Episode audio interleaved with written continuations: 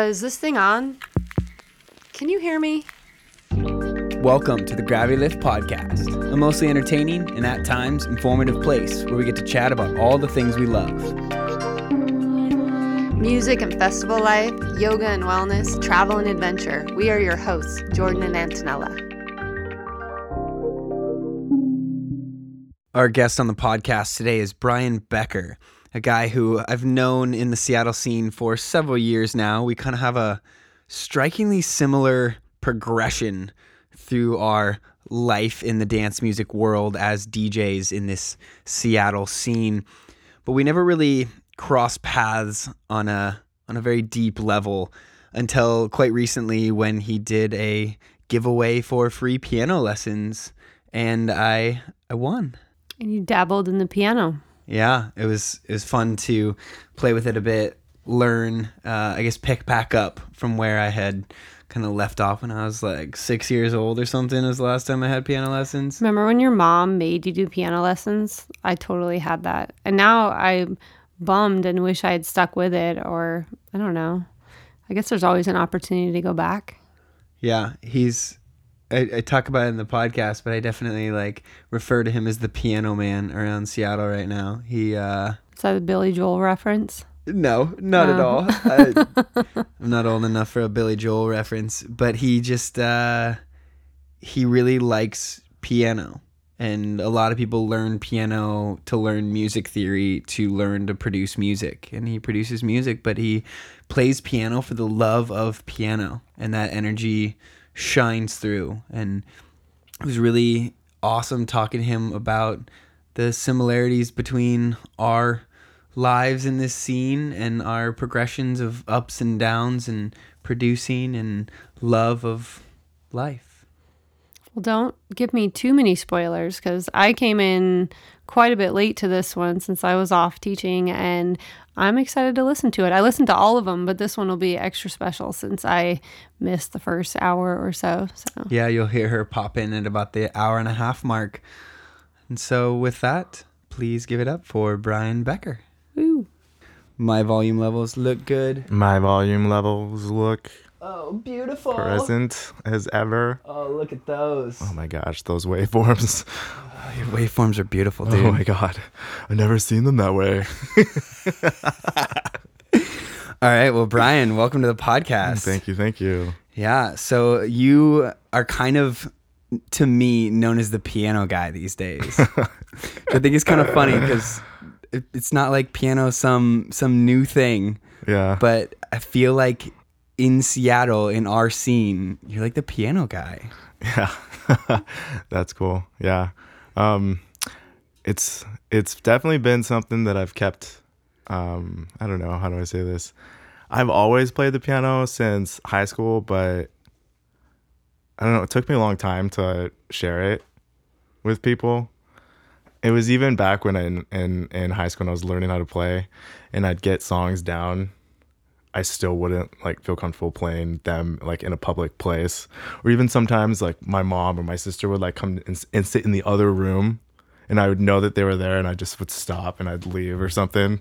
Just this weird confidence issue that I'm the same way. That came, you know, just was there. It's a performance thing. It's like I know that someone's watching, but dude, I don't know. It's just I think I think what ended up happening with that was I basically, I don't know, wanted to meet people like myself who wanted to make music and play music.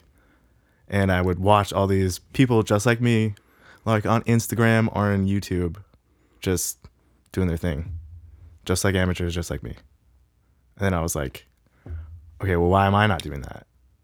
And so that question, that rhetorical question was what like made me comfortable to push forward into sharing my music, which has really been a lot of fun because I've met people even here in the scene that I would not have ever met and gone and made music with them because I played something on the piano and they're like, "Dude, would love to make some music with you," or, you know, let's let's share music, let's just stay in touch or anything. And to me, that has been by far the most rewarding aspect of being involved in this Seattle music quotes scene. I don't even know what you call it. Yeah. Because you just released an EP today, I did. Moments Ahead. Yeah. Yeah. I, I believe you sent me ahead before you released. I think you sent me a little while ago because like I was just listening to it today and I was like, wait, Yeah. I recognize this. I was Yeah, like, how do I, I know this send it to you a song? And I was like, oh yeah. Because uh, to give people a little bit of context, um, to I guess we'll say our rekindling. We'll, we'll get a little bit deeper, but our rekindling was you posted oh, on Facebook being like, oh "I'm gonna God. give away piano lessons." I was trying to do that again. Yeah. Yeah. yeah, and it was like uh, I commented, and I was like, "I would love piano lessons," and you did a random generator, and I won. And so I got to come out Ding, ding, do- ding. winner winner chicken dinner and so i got to come out and do three different times of kind of learning piano which was awesome uh, i wish i could Yes, say that i kept it up i'll still every once in a while go over to my mom's house because she has the piano over there um, i don't have a piano i have you know a keyboard here that i definitely should play around with more bust out the the moog Yeah. But, uh, play some play play piano on the Moog. There's Yeah. just Hell yeah. something about the way piano, unadulterated and raw sounds. Mm-hmm. There's an emotion to it that I think people can really connect to. Um, and I've always like been intrigued by, I guess we'll say, the idea of classical music. Like people always talk about listening to classical music while studying, or like makes you smarter, Mm-hmm. whatever thing they bring up. And yeah, sure. And there's some certain pieces that like feel almost like nos- nostalgia and like kind of pull some stuff up. But there's something about listening to just like raw piano. Mm-hmm. And that's what your new EP feels like. It's just like raw emotion through basic sound. Mm-hmm. Because we're so used to So much sound. the dance music world of just like, Like, what is chaos. that? What is that Of sound, like man? compressed to the max. How loud can we make it? How many tracks can you have inside of a single track for each individual noise and Mm-hmm. synth? And just to like break it down and have a few like ethereal things in the Mm-hmm. background, it's beautiful. Yeah, I gotta say, most music that I listen to nowadays is definitely piano based music. Like it is most of the time. I guess people would say, "Oh wow, you're listening to a bunch of classical music," and I'm like, "Uh, I don't know if you call it classical. In fact, I had a friend tell me that one of- like that ahead the piano solo one sounded like classical music, and like you know I it's it's funny. I I have my own qualms with classical music because it's so rigid and so like full of rules. And honestly, rules are made to be broken. So, you know, it's I'm glad that I know the rules, but it's also funny that the music that I'm making was, you know, it, it was compared to classical music. But I'm like, you know, in the end, it actually doesn't matter what people call one thing versus the other. I'm just really glad that they liked it and they they said something to me because, you know, that means a lot. You know, for someone to just say, "Hey, I listened to that," you know, that that's that means something to me. Yeah. Yeah, uh, we did an interview with Mark Martinez, which I'm not sure. We were planning on posting that tomorrow, but I might post yours tomorrow. Anyway, don't worry about that. Uh, but in it, he said, um, "You got to know the rules before you can break them." Oh yes. and and I think that that made a lot of sense because like the rules are made to be broken. Yeah. But like you kind of gotta have, You a, gotta have the the understanding of the rules. Mhm. And from my experience with you teaching me piano, you know the rules. You've spent enough time on a piano playing, learning, and also attempting to. Because I know a lot of your previous stuff was very cinematic. You enjoyed cinematic production, um, and so this like feels like a step chiller because cinematic is already like chiller, but like it's like driving emotion that like builds. Yeah. Whereas like this is just kind of like this again, just like raw, unadulterated emotion of like plucking at your heartstrings, just like each piano note. Yeah, there's a um, there's an upright piano, the one that um, you came over and played on. Yeah. Um, I've recently moved to a new place. I live in the basement of an apartment, and I did something that I've had on my mind for a long time, which was basically rip off the wood paneling of my piano, expose the strings, put some felt in between the hammers and the strings themselves. It mutes the piano, but in a very like unique way. And what what you get is a a totally different sound that in the end you know is basically what I'm looking for. I'm looking for something that sounds different and I've been reaching out to some friends of mine who um, know microphones because I need to get two microphones, just have them permanently there so that I can just play the piano and record it. Because you know the the a head track I just recorded as I played, and I just I I mean I played it like a million times over the course of a couple days, but that's the only way that I was able to capture that song. And that was the live recording through Mm-hmm. your workspace. It wasn't like you had your DAW open and using a synth to add in that. It was Mm-hmm. just all live. Yeah, See, that's awesome. And that's something that we were kind of mentioning a second ago, talking about Alex doing uh, his oxymoron stuff. Yeah. He, I mean, you've played with him Yeah. on stage, right? Couple and times now, yeah. And he'll add in like a live saxophone that you guys have. Didn't Yeah. you guys make a, what's, do yeah. you have a name? Well, it would just be Oxymoron Live. Got it. And so we did. Uh, we've we've performed twice as Oxymoron Live, and the second time was such a blast. We played at the Columbia City Theater. I it was Island Stomp. Um, I don't know the name of the promoters, but I had such a fun time there, and we had a really good time time spot where like the floor was full. And you know throughout the set it was designed to feature both the piano and the saxophone player together but then also the saxophone solo and, and then me on the keys um, soloed out for a song or so. And then there was a couple songs throughout where there was no one playing at all. And uh, yeah it, it was just it was so much i really hope that we can play again um, you know i don't exactly know what venues that we'd be able to play at because you can't really play at q you can't really you know, having a saxophone play with the DJ. I mean, I I opened for Bakermat at uh, at Q a, a while ago, and that's cool. You have a live saxophone player. You can have Kerri Chandler come to Q and play like the piano, but to have like a piano and a saxophone playing with the DJ at Q or or even like Foundation, you know, it's it's it's hard to envision those spaces, and so now the places I'm thinking about are like well, how do we play at Neumos? Like, Yeah, how like do, Chop how, do, how do we go to something, Chop Suey? Like, oh my gosh, like if Autograf came in town, could we open for them? You know, that that's the stuff I think about with with Oxymoron Live, and so, um, you know, a, a couple, we Alex and I've gone gone together and, and worked on some music, and we definitely have plans to continue to make some music, but. Um, yeah, it's really exciting to think about that as like another outlet of of musical. I don't know. Um, it's basically a band. Yeah. It's like, hey guys, you want to get the band back together? with a DJ. it's it's another way of breaking the rules. Like the Yeah. one always for me was like Linkin Park. Like Linkin Park always talks about it. They're like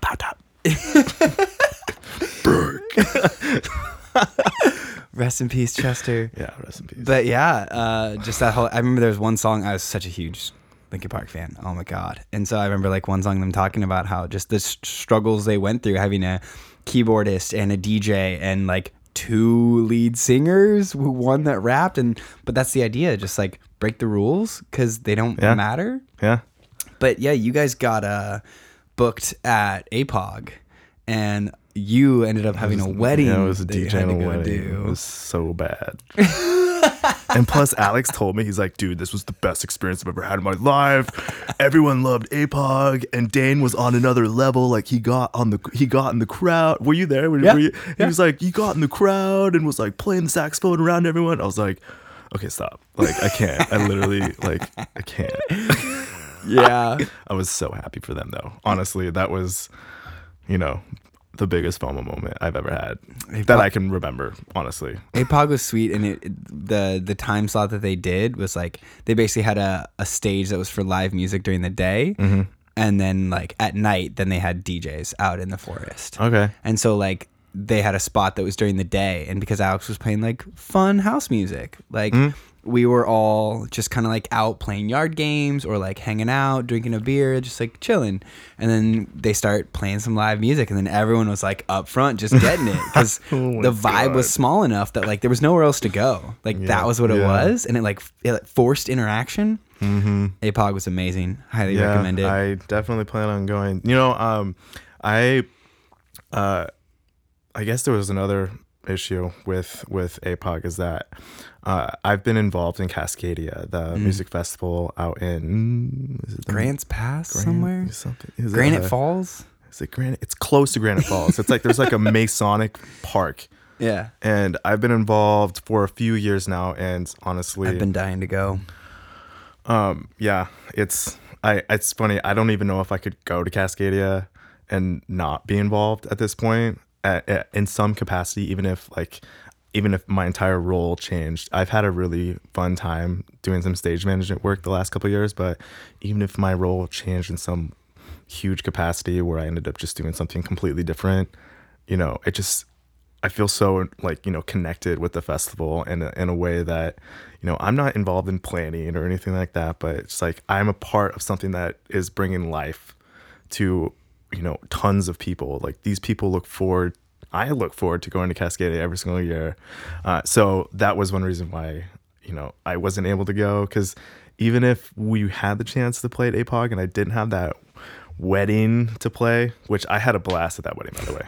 Uh, as I usually do, and um, you know, it was uh, it was just tough for me. I was like, well, you know, this is a an oxymoron live gig. Should I give up Cascadia for this? I don't know. I- Yeah. and then I was like, oh crap, I'm DJing a wedding. Triple bugs. Damn it. uh, the summer just gets so busy with things, Yeah. and you have to pick and choose. Uh, have you done any stage managing for anything outside of Cascadia? No, actually, um, no. I my first interaction with Cascadia was I did uh, artist transport, and basically, you know, I just go pick up the artist at the airport and drive them, and I did that like three times a day, and it's a lot of time in the car, and I got to know, um, you know, some other people in Cascadia, and you know, I just expressed interest in stage management to the to you know some of the people there, and sure enough, you know, I bugged them enough. And I would like to try stage management in other entities, but that's networking and you got to get to know people. And, you know, I don't really go out like I used to. So, right. You know, I could make a point to do that, but, you know, I, I, I right now, I guess I'm expressing interest if anyone who's listening. Yeah, that's kind of one of the things we've always talked about on this podcast. Is our idea is like whoever listens, the idea behind this podcast is like get some of your wildest dreams out there, throw it out into the ether because sometimes shit sticks. Like uh, Anthony Samaha was on, and he was like, "Yeah, I would just love to throw my own parties." And then they threw um, that show at the that, underground, yeah. and he was like, "I sold out my first party," and I messaged him was like, "Hey, you you said that on the podcast." so that's kind of our goal is like get people to talk about it. That, that party was awesome. I wanted to be there. Uh, so I was, um, what time? We got there like rather early. Like, listen now, we got there rather early, and uh, essentially, we felt like we were just dressed like normal club goers, you know, just whatever. Everyone was dressed like to the theme of jungle, like amazingness, and I was like, "Crap! Like, did we we missed the memo? Like, Yep. guess I should check Facebook more often." God. everyone was great. Like the participation, like there were tons of people there just for Anthony's set. They made everything like I went over and shook Mark's hand and I was like, dude, honestly, whatever you guys did to this space, like this is great. Yeah. This is awesome. How long had it been since you've been there? Um, well, more specifically, like for that night, Yeah. because there was just like a They ton just of. added some they- stuff. well, maybe I guess it was like the Anthony and them. They added like a bunch of extra stuff that just made it so like wonderfully jungly. But you'd been there Um, fairly recently before. so it's not like they had um, new I for- gear or anything. I forget. Yeah, with uh, um, yeah, I think I out of the most the places that I've been to, I think I've been to the underground the most recently. okay. Um, I think it's uh, like when I have good friends that are going to DJ, and like I typically go and see them play. Um, you know, but I don't really go out like I used to. So, you know, it's, I know the feeling. dude. I used to go out like a lot. Well, so we'll take that back then to the beginning of when we very first met, but like didn't know each other. Oh my god, dude! I was thinking, is this Dante? Is he talking about that far back? Yep. So bring Oh it back for us. Paint okay, a picture. what what was the year there? What was what was? I just graduated Ooh. college. Was- Yeah. I graduated in 2011 and came home. I'm pretty sure it was like late 2012, early 2013. I was thinking about this on the drive up, and I was like, I hope we talk about this. Okay, so Dante's, rest in peace. yeah. What It happened? with burned down? What happened? Bur- it burned down. Yeah, I think there was like electrical fire or something and it burned. Okay, so I had a bunch of friends that lived nearby, and I ended up subletting in their home. There were nine people that lived in their pla- in that place. Don't do that ever. no thanks. Like ever. The kitchen was just unusable. yeah. And was it Tuesday nights? Was that the thing? I don't even remember. It was like Electro Tuesdays, or it was like on a weeknight. yeah. and uh, my friends are like, "Hey, let's let's go!" Like blah blah blah, and you know my uh, um, week in and week out, like we just go. I mean, I was uh, I was working at a restaurant at the time. We all, we actually all were, so it didn't really didn't matter what we did with our evenings because we just go to work the next day.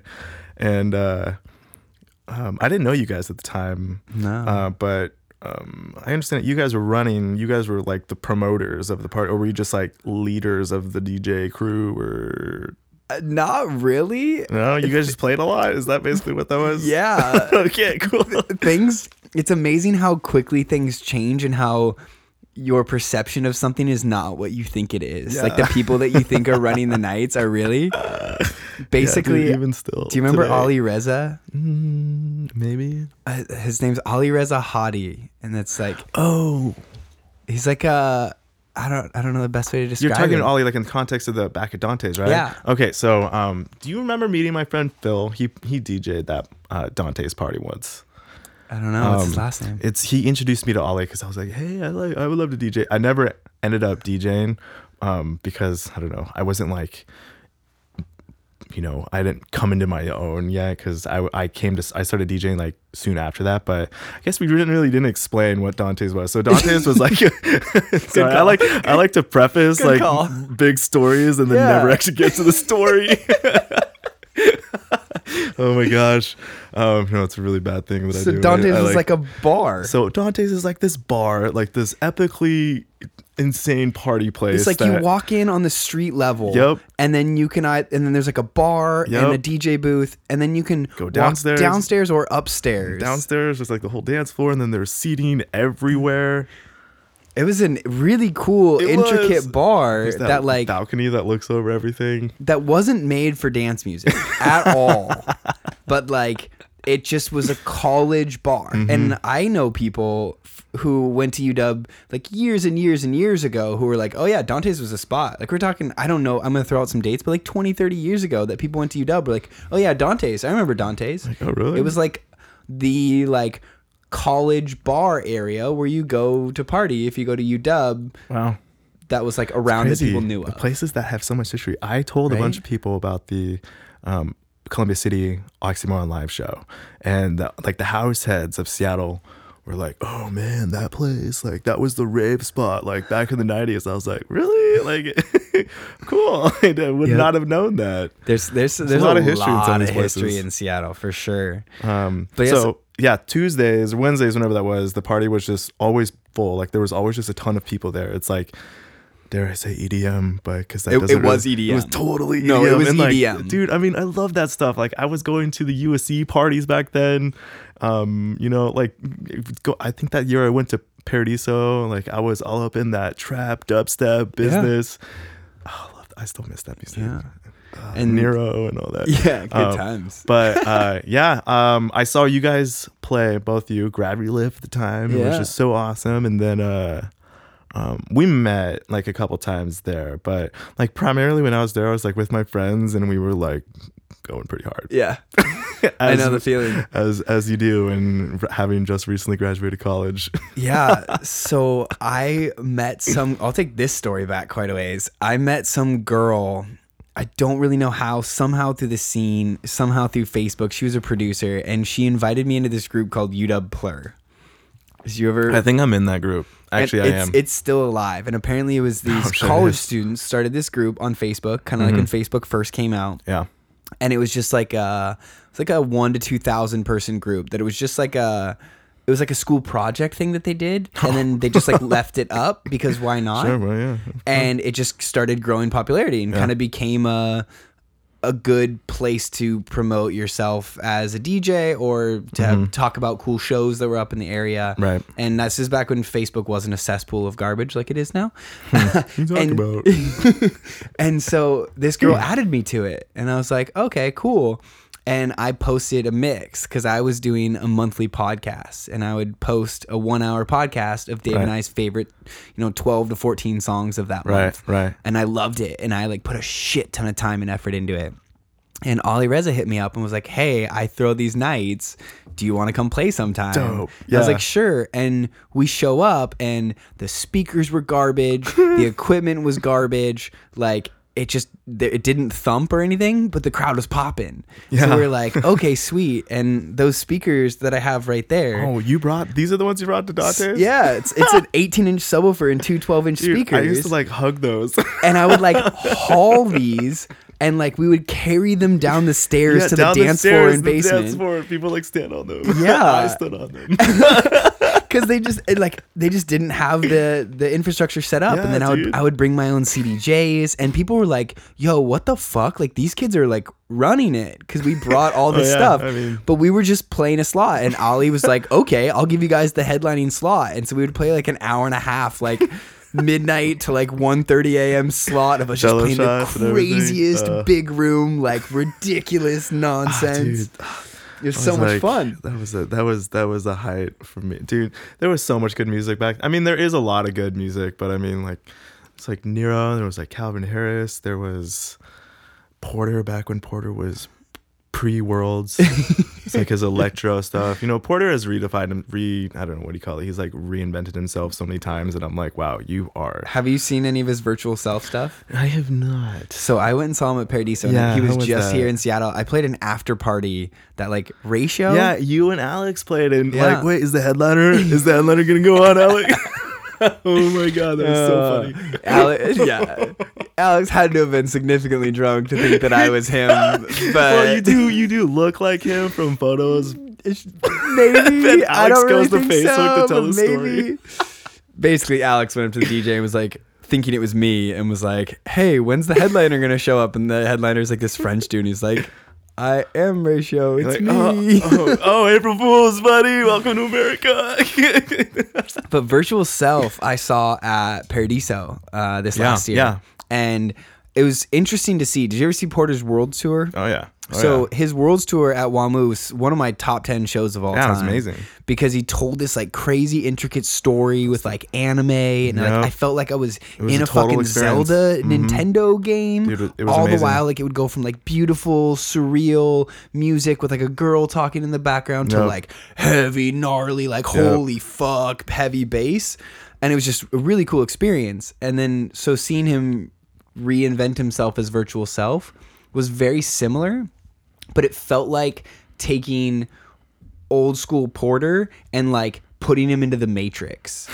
So he had like all this like crazy matrix style visual stuff on stage. It was like Yeah. worlds 2.0 in a totally different realm. And he dropped like all this like late 90s early 2000s like rave music Yeah, I wonder if I would even recognize. So the reason why I haven't been like chomping at the bit to listen to a bunch of virtual self is because I don't really know what any of this music that everyone raves about is. yeah and so we're not that old we're not old enough to really get like the the I mean, origins do you know of do rave you know music these songs that he like pulls back from, or So- I should do my homework on this. So, I but I I haven't really I done the homework want to. either, and it was interesting being around certain individuals at Paradiso. They're like, "Oh shit, this is that song," and you're like, "What?" But like the best one that I can reference is like it felt like it was in Blood Rave. Um, what is it? Uh, wow, why can't I think? Blood rave. Uh, Wow. it's like a it's a song in the Blade Runner, Oh, and it's like oh, so it's like this like industrial like techno-y but Yeah. like 130 plus bpm like rave rave rave rave yeah. and so it was cool like it, it felt like a history lesson in Yeah. electronic dance music oh, really? uh, but like through porter's eyes Yeah. so Oh, like it was really interesting to like look at and experience now it didn't necessarily like speak to my soul of like oh my god this is so good but the experience Sure. was something to experience for okay. sure Okay. but That's but he is one of those that's been super cool just reinventing himself all the time. yeah, and like to think about it, like he's ne- you're never gonna hear, well, maybe we will in like 20 years, like worlds, that tour, you know, like that's only available on YouTube. yeah You know what I mean? Like that's, Yeah. I saw like a meme about you know realizing that you're never gonna see. Uh, I think it's like the hurt me meme or something like hurt me and then you Yeah. say something and it's like okay stop. Yeah. It was like realizing that Porter will never do worlds again. You're like okay stop. Please don't. No Dude. more. I can't take it. But yeah, the it's it's funny listening to the progression of music because I think you were kind of getting to that of like the style of music that is popular right now that draws the main stage. We'll say EDC crowds. What what I think is um, rightfully dubbed as EDM. You know, the whatever is the main genre at that moment, I think is very EDM. It's the commercialized version of whatever is poppy and electronic at the same Yeah. time. Um, that style right now, I don't think are artists that we necessarily listen to. I think I think the ones that come to mind are like Illenium and like Marshmello, and like Man, I I don't don't I don't know to- their music. I don't listen to their music I don't I don't it doesn't resonate with me. unless it's on the radio. Do you listen to the radio much? Well, yeah, I actually do. When uh, especially when wedding season comes around, ah, uh, you gotta you gotta pick up. Dude, wedding okay, DJ so life. I when I was getting ready for this wedding season, I uh, went onto the billboards as I as you know I think you should to get like re familiar with the music. Because I'm like wedding season is almost over for me playing and like I don't really listen to the radio anymore because I don't care you know.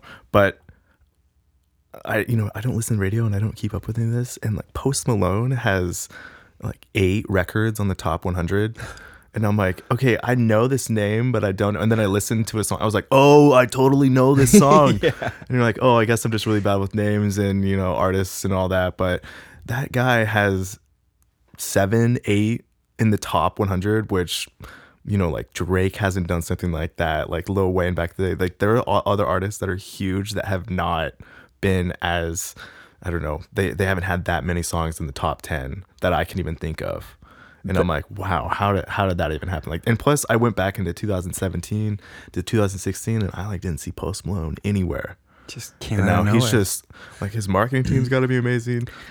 He's got to never sleep at night because he's always got to go to interviews or whatever. That's how people things do. work these days. It, it it feels like this constant influx of brand new. I'm fucking here, and Mm-hmm. then usually fizzle out. Yeah, yeah. Second, yeah, it's you. You get the album. You get the you get the proper marketing of an album, which is the single, and then maybe another single, and then you hype that up, and then you go play a bunch of shows. Why not? You drop that, or I guess you drop the album. You go on this tour. You soak up as much revenue and as much clout as you can, and then disappear for like four months. And then in those four months, you ideally make a new rec- a new album. But you know, not every single artist can do that. You know, Yeah. just go make a second album. You know, like oh, how hard You that got- could you that be? You got to have a full team, yeah, and that's where it's it's a totally different life than you and I are used to. Because in our world, you produce your music. yeah, in that world, like you're doing an art, whether it's uh, singing or rapping or Mm-hmm. you know whatever lyricism you're doing, and then 99% of the time you have a producer and Mm-hmm. somebody who's just making everything for you and it's just like all right here's a sick beat So so let me let me ask you something. So have you seriously considered at one point in time like going full time DJing and like letting yourself enter that realm in your head? Do you think you could do that? Do you think you could be like a full time touring artist at some capacity? uh yeah, it's, that's such a hard question because like at when we go back to our dante's days Yeah. that was my dream Yeah. That's yeah. all I wanted. And then now to look at it, and so I'll take it back a little bit as some context. I have done, I used to do artist transportation for USC. So I did the same thing you did for like five years Mm-hmm. That with gave me a lot of perspective. By a the way. lot of perspective because you meet these artists And that's- who that's- they're doing this. exhausted. They don't even care. No. like, sometimes they do. and people are usually like, "This kid's a total asshole." Like, um, yeah. bass bass is not really my preferred genre. There's some of it that I really enjoy, but Seattle has a huge thriving bass music scene that doesn't necessarily speak to me. I'm in I'm in a slightly different realm.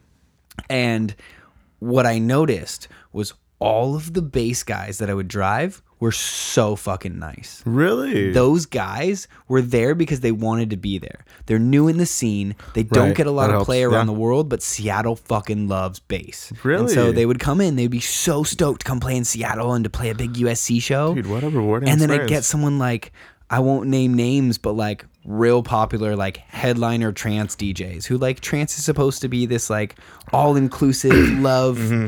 Mm-hmm. And you get these people that come through, and these artists are prima donnas because Yeah. they I've- I've traveled. Mm-hmm. all around the world. They're exhausted. They haven't seen their family. They're in their late 30s, early 40s, and they're just done. Like Yeah. they don't want to do it, but they it's have their life. expectations now. Yep. They're they're not willing to to be like, oh, I'm it's okay. We'll just go with the flow. You're Yeah. like, Actually, I am the flow. Yeah. you do what I me. tell you. That has given me a lot of perspective, and I don't think I could do it.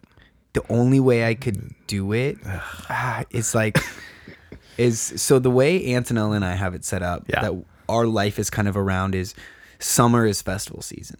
Yeah. And so how can we make contacts that we can do fun things? And for us we teach yoga at it and I try to DJ at certain stuff. Which has been great to see you guys do this as much as you are, especially at the Dirty Bird camp out. That's Dude, I'm so for excited. It's in like 14 days or something. I'm so stoked for that. So stoked. But uh the I would love to be able to go play at certain conscious festivals. To be able to like have Okay, a yeah, late night time slot and like fit it into whatever genre or vibe is Yeah, there. yeah. I would love to do that. But like my old desire used to be like main stage EDC and like part of Hmm. me is still like that'd be really freaking cool. That would be really cool. But at the same time, like in order to get there, I would have to be a touring DJ for several years and have, and honestly, given like nominated for Grammys. and like given my uh, experience with producing, I would probably just have to pay someone to ghost produce. Well, you want to be the first. I know it's the dirty little secret that's not really a It's not secret even anymore. a secret. You know, I don't understand. But like, just for tangent, real quick. Yeah. I've I've entered into online battles per se, quote quotation mark battles of people being like, "Ghost producer this, that's good, that's bad." I'm like, people need to give ghost producers their their credit, and then people are like, maybe people don't want the credit; they just want to be unknown. I'm like, I don't care. They're amazing what they do, and they should get the credit for it, or not. The, like, you know, Claude Von Stroke makes a track and then has help from someone else. Just have sub credits that say help from this guy. You know, I don't think that's a bad thing at all. I don't think anybody cares. Would you? Do you think? What do you think about that? I would have to agree. Um, I think a lot of times people will, and it almost it seems like I think the biggest person I can ever put into perspective for that is Tiesto. Tiesto and Armin. It's like you'll hear a Tiesto song and you're like, Tiesto didn't fucking make that. There's no way he had the time to do that. He did not make that, but it has someone else's name on it. And so I think that like draw for a label Mm-hmm. allows you to like pull more clout for that song and get more downloads for it. More Yeah. DJs will play it. And so like just having the name on there, I Yeah. think can be important. Mm-hmm. So I think they do get some recognition in that way. Mm-hmm. But I think there are a lot of times, yeah, that the ghost producer gets nothing. Um, it's interesting though because I know I've talked about on this podcast before that there are ghost producers who, like you said, don't want any recognition. So I think about like you talking about making cinematic scores. Like the only way someone knows it's your cinematic score is if they wait for the movie to end And and then the sit and watch the credits that scroll by within three seconds. Mm-hmm. So like, yeah, you've gotten credit, but like. 99% of the people don't give a shit. Mm-hmm. And you do it because you love it. And plus, if you do it well, specifically in the context of cinema, no one knows. Mm-hmm. Like if I'm in the if someone's in the room with me watching a movie, I'll be pointing out like the the weird things you don't pay attention to. I'm like, oh, you hear that theme? And they're like, oh, Brian, you're ruining the movie. They like, feel it, but they don't hear You it. feel it, and if you're doing it right, you Yeah. don't notice it because the music is not the reason for the for the movie. Yeah. And you know that in itself is almost like ghost producing. wow, full circle. Yeah. yeah, it's an it's it's an interesting topic. There's some people like Matt Zo that just like call it out super hard. Um I don't really know. I it's another one of those things that just is what it is and it's always going to exist. It always Mm-hmm. Yeah. has existed in the music world. Um I don't necessarily think it should be called out or banned or changed. Like people can have their public perception of yeah. it, but I know that there are lots of people who, like you mentioned, not wanting to go out that much. There are certain people who have serious anxiety. Like I know Dave does not like to go out much, but loves to hole himself in the studio and produce. Mm-hmm. So it's like if that's your life and you just want to make a living sitting and making music, you don't want to go tour. You don't really want Yeah. credit. I mean, I, I do agree, like a little like sub credit, like help with. I think that's a good idea because you need something. But there's some people, if you can make $10,000 for a song Right. and it took you, I- this is a, a large estimate. Some people can bust them out in a day. But if it takes Yeah. you five days to make a song and you make 10 grand and you make, you know, Great. 50 songs in a year, you just made 500 grand. All uh, uh, under the table, of course, right? Yeah, I mean, who knows?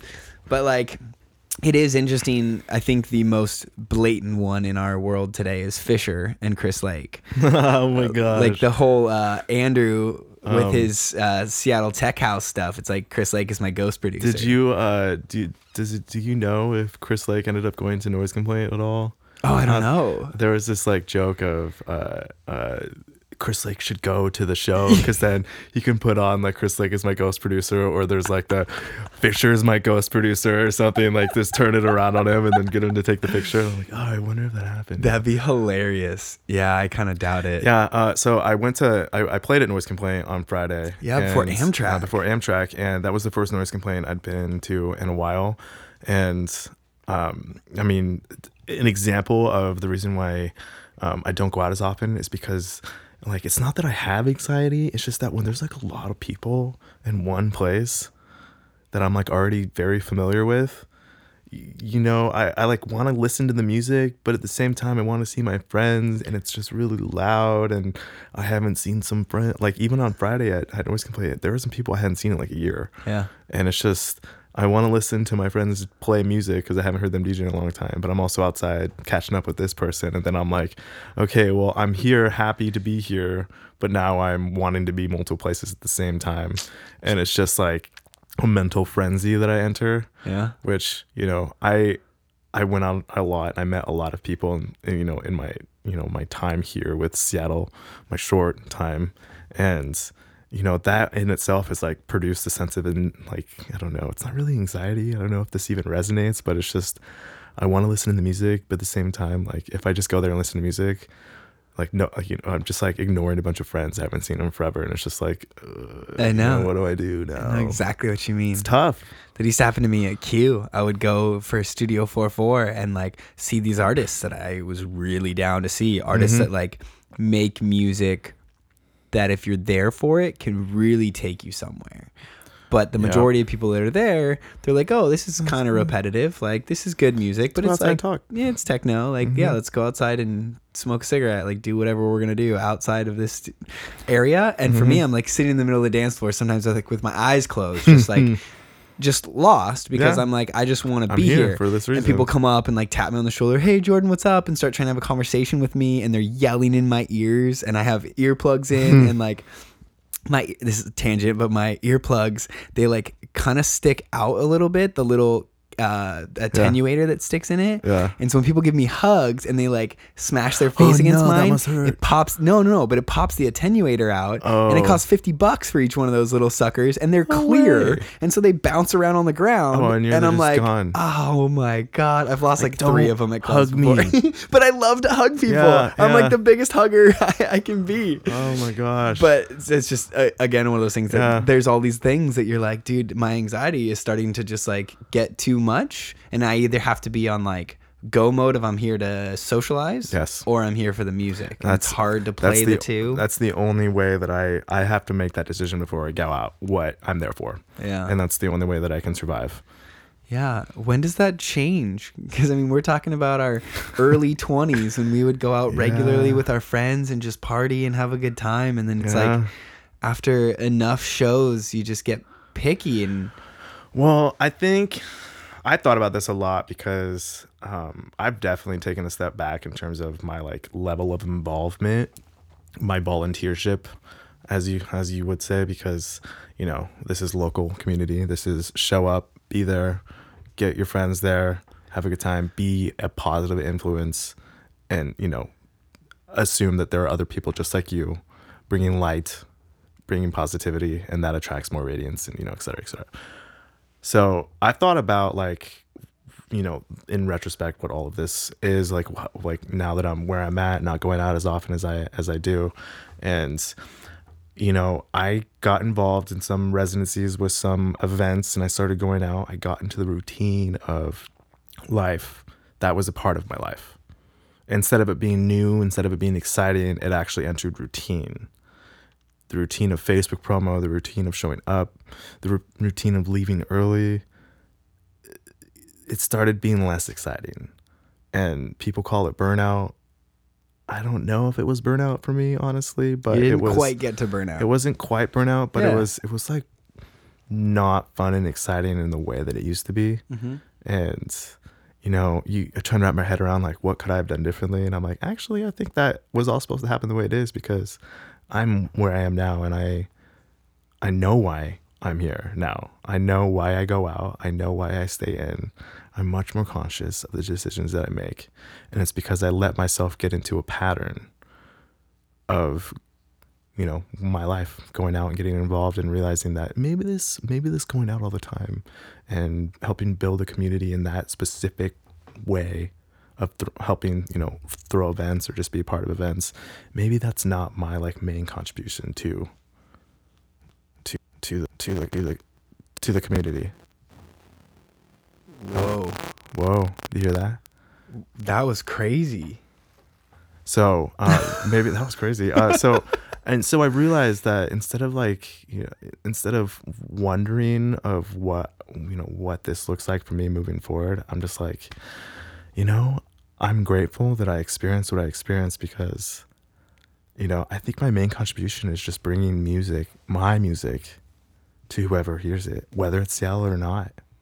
And as a result, like I'm not exactly you know, I don't. I was I was asked to play um, a party recently, a DJ uh, party at Or- Orient Express, and uh, he's like, "Okay, so send me your sound link, sound link, uh, SoundCloud, link, whatever. The, send me your DJ stuff, bro." You send me your piano And- EP. and- Here's a picture of me on a piano.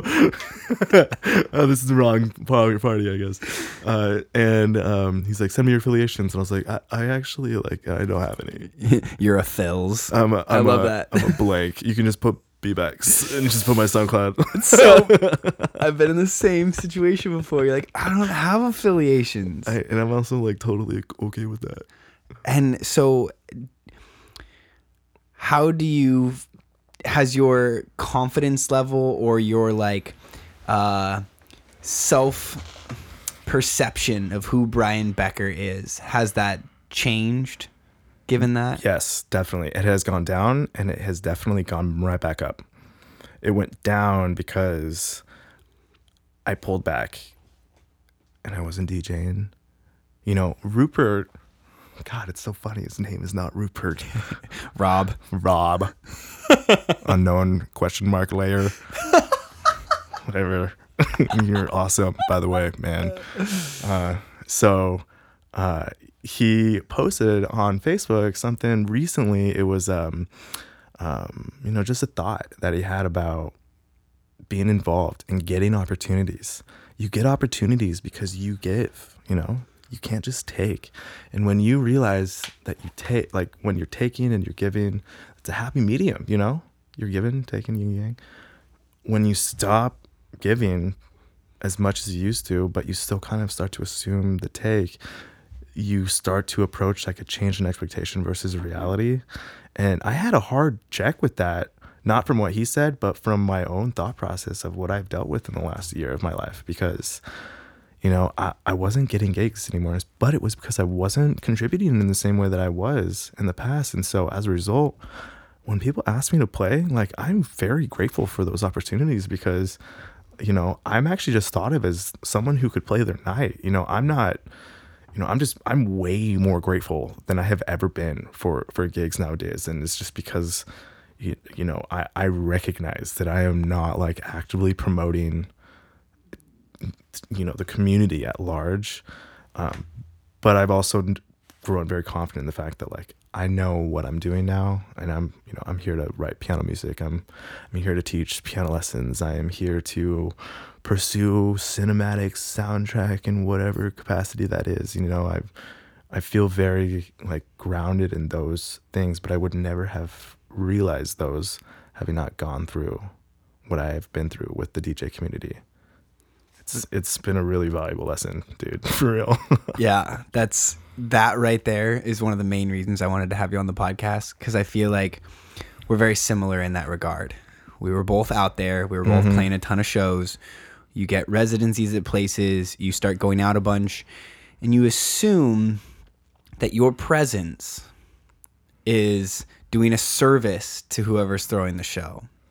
And in a way, it is. It starts out that way. You go out, Yeah. you hang out, you show your support, but then it just becomes you're getting in free. yeah. You're going there to maybe be there for a little bit. Maybe you invite a friend or mm-hmm. 2 and but then, like you said, you start leaving early. You start not being there. You start you, know, start thinking that what you're there. giving is more than what you're actually giving, Yes. and then in a way, you start to be taking Yes. and that's definitely how I felt. And you, uh, super similar on my end. If you are, you're not appreciative of the gigs that you're getting. You're wondering why am I not getting more? hmm And you're like, why am I not getting that gig? And you're kind of annoyed by it. Why did that dude get that gig? Where did Oh, this dude, kid that's the worst mindset, and I totally have felt that. And Yeah. you know, it, This kid's brand new. Where did he come from? they why is he now getting the slot above me when like last week I was getting like the direct slot? Like Yeah. what happened? And you kind of get in this thought process and I very much similar took it in a weird way and kind of had to take a full step back Mm-hmm. and I really almost eliminated my presence in Seattle just the same. Um and took some time out Yeah. and then would only go out to a few, you know, super specific things. Mm-hmm. It was great to see people. And then when I came back out, people appreciated me being back. Yes, dude. I was just gonna say that if you didn't say that. Yeah. And I wanted Dude, to like, be it was there. good to see you, man. Like And I I, was was, like- happy to see you when I saw you. Yep. so that so now I had this like refound energy behind it. Yeah. And then not only that, there's totally new crews that are in town doing things. Yes. And so then you meet these guys who are like, "Oh wait, you actually like have done this before. Like, all right, let's give you a try." And then you're like, "Okay, now I'm super grateful for this gig." Yep. And then you go out there and you're like trying your best cuz you're like, "I want to have a good time." And you're Yep. totally fine with the opening slot. Yep. You know, also to that end, uh, when I'm asked to play shows now, I, uh, you know, on top of being like, wow, dude, like, thank you. Like, I, wow. Like, when Jonathan Katz and Mark Martinez were like, hey, do you want to open for Amtrac? I was like, are you, yes. Yeah. Like, 100%. And I was like, wow, dude, I, I barely even go out. So, um, I, I now don't DJ as much, and so I could have put like way more effort into whatever time slot that it is that I'm playing, and You it's can like also put your promotion isn't like just way more fun again. in a nonsense of like I'm promoting a show every other week. It's like no, I got a show Yeah. and I'm excited about it. Yeah. and my excitement is going to show through my promotion, mm-hmm. and I'm going to actually invite my friends to it Yep. instead of just getting to like, oh, this is another show. Mm-hmm. I'm not going to invite them to it because it really doesn't fit exactly what I want to be. and plus, like I've already invited them to like a million other shows. They should take a break if I'm inviting them. But I'm having so much fun DJing again because you know I have a few shows coming up, and like I am so excited to play them because it feels like I haven't DJed in a while, and I know that's not mm-hmm. true, but like relative to my own personal experience, like yeah, man, I am super jazzed to play some of these parts. Like for Amtrac, I haven't been so excited to DJ, maybe ever. maybe I think the first time I played a Q, I was like excited, but also very nervous. So nervous. oh my gosh, I, was just played so a Q nervous. again for my first time in uh, over three years. Yeah, yeah, that was, uh, was- Justin Martin, wasn't it? Uh, no, um, Oh, Justin, Justin J. J. Oh, But. I was super nervous. yeah, yeah. and like I normally have like a drink or two before my set, and Yeah. I'm on this sober kick right now. Yeah. And so, um, which was kind of inspired by Mark Martinez, and I had I, I threw a party and went to get him a drink, and he's like, "No, I'm good, just a Red Bull." I was like, "Wait, what?" He's like, "Yeah, I'm totally sober," and I was like. I need to fucking do this. Like Yeah. I'm doing it. Uh, so it's my own little personal You- kick. you But so I was like, sleep better. You think I was so better, nervous yeah. before going up though, and like I don't know, it was it was a little hectic. But that same idea because you're like, I'm nervous. I'm back at this place. Like Mhm. there's so many expectations. Yeah, yeah. I totally feel It's you. It's a man. lot. I totally feel you. Uh, you know, uh, one one thing that I've really been conscious of as of late, especially with performance or whatnot, was like realizing what being present is. Mm-hmm. And, you know, it's not necessarily uh, just DJing, but, you know, I can call back to that because it's like performance based and, you know, being present and not letting my mind wander somewhere else. Or if I'm at work, being present and not being distracted because Facebook is one, you know, one swipe away, Yeah. or uh, you know, a coffee break is just down the hallway or not whatnot. Like this whole realization of like every single thing that I do, I should do with a sense of, you know, what, what, what was the word there? Like, uh, with a sense of, uh, like, I'm doing this, like, I, I'm choosing to do this. I'm choosing to be here. And, and if I'm going to go take a break, I'm going to go take a break. And you're gonna or- be content in the moment. yeah, and so like getting ready for DJ gigs, even uh, produce. I think maybe producing has helped with that because when you're in the studio and you're it's just you, like it's just me. I'll just look at that computer screen for like two and a half hours, and then I'll take a break and be like, "Wow, I accomplished a lot because I wasn't on my phone. Yeah. I wasn't talking to anyone else. I was just making decisions after decisions after decisions of how to high pass this, you know, or you know whatever to put that violin or whatever.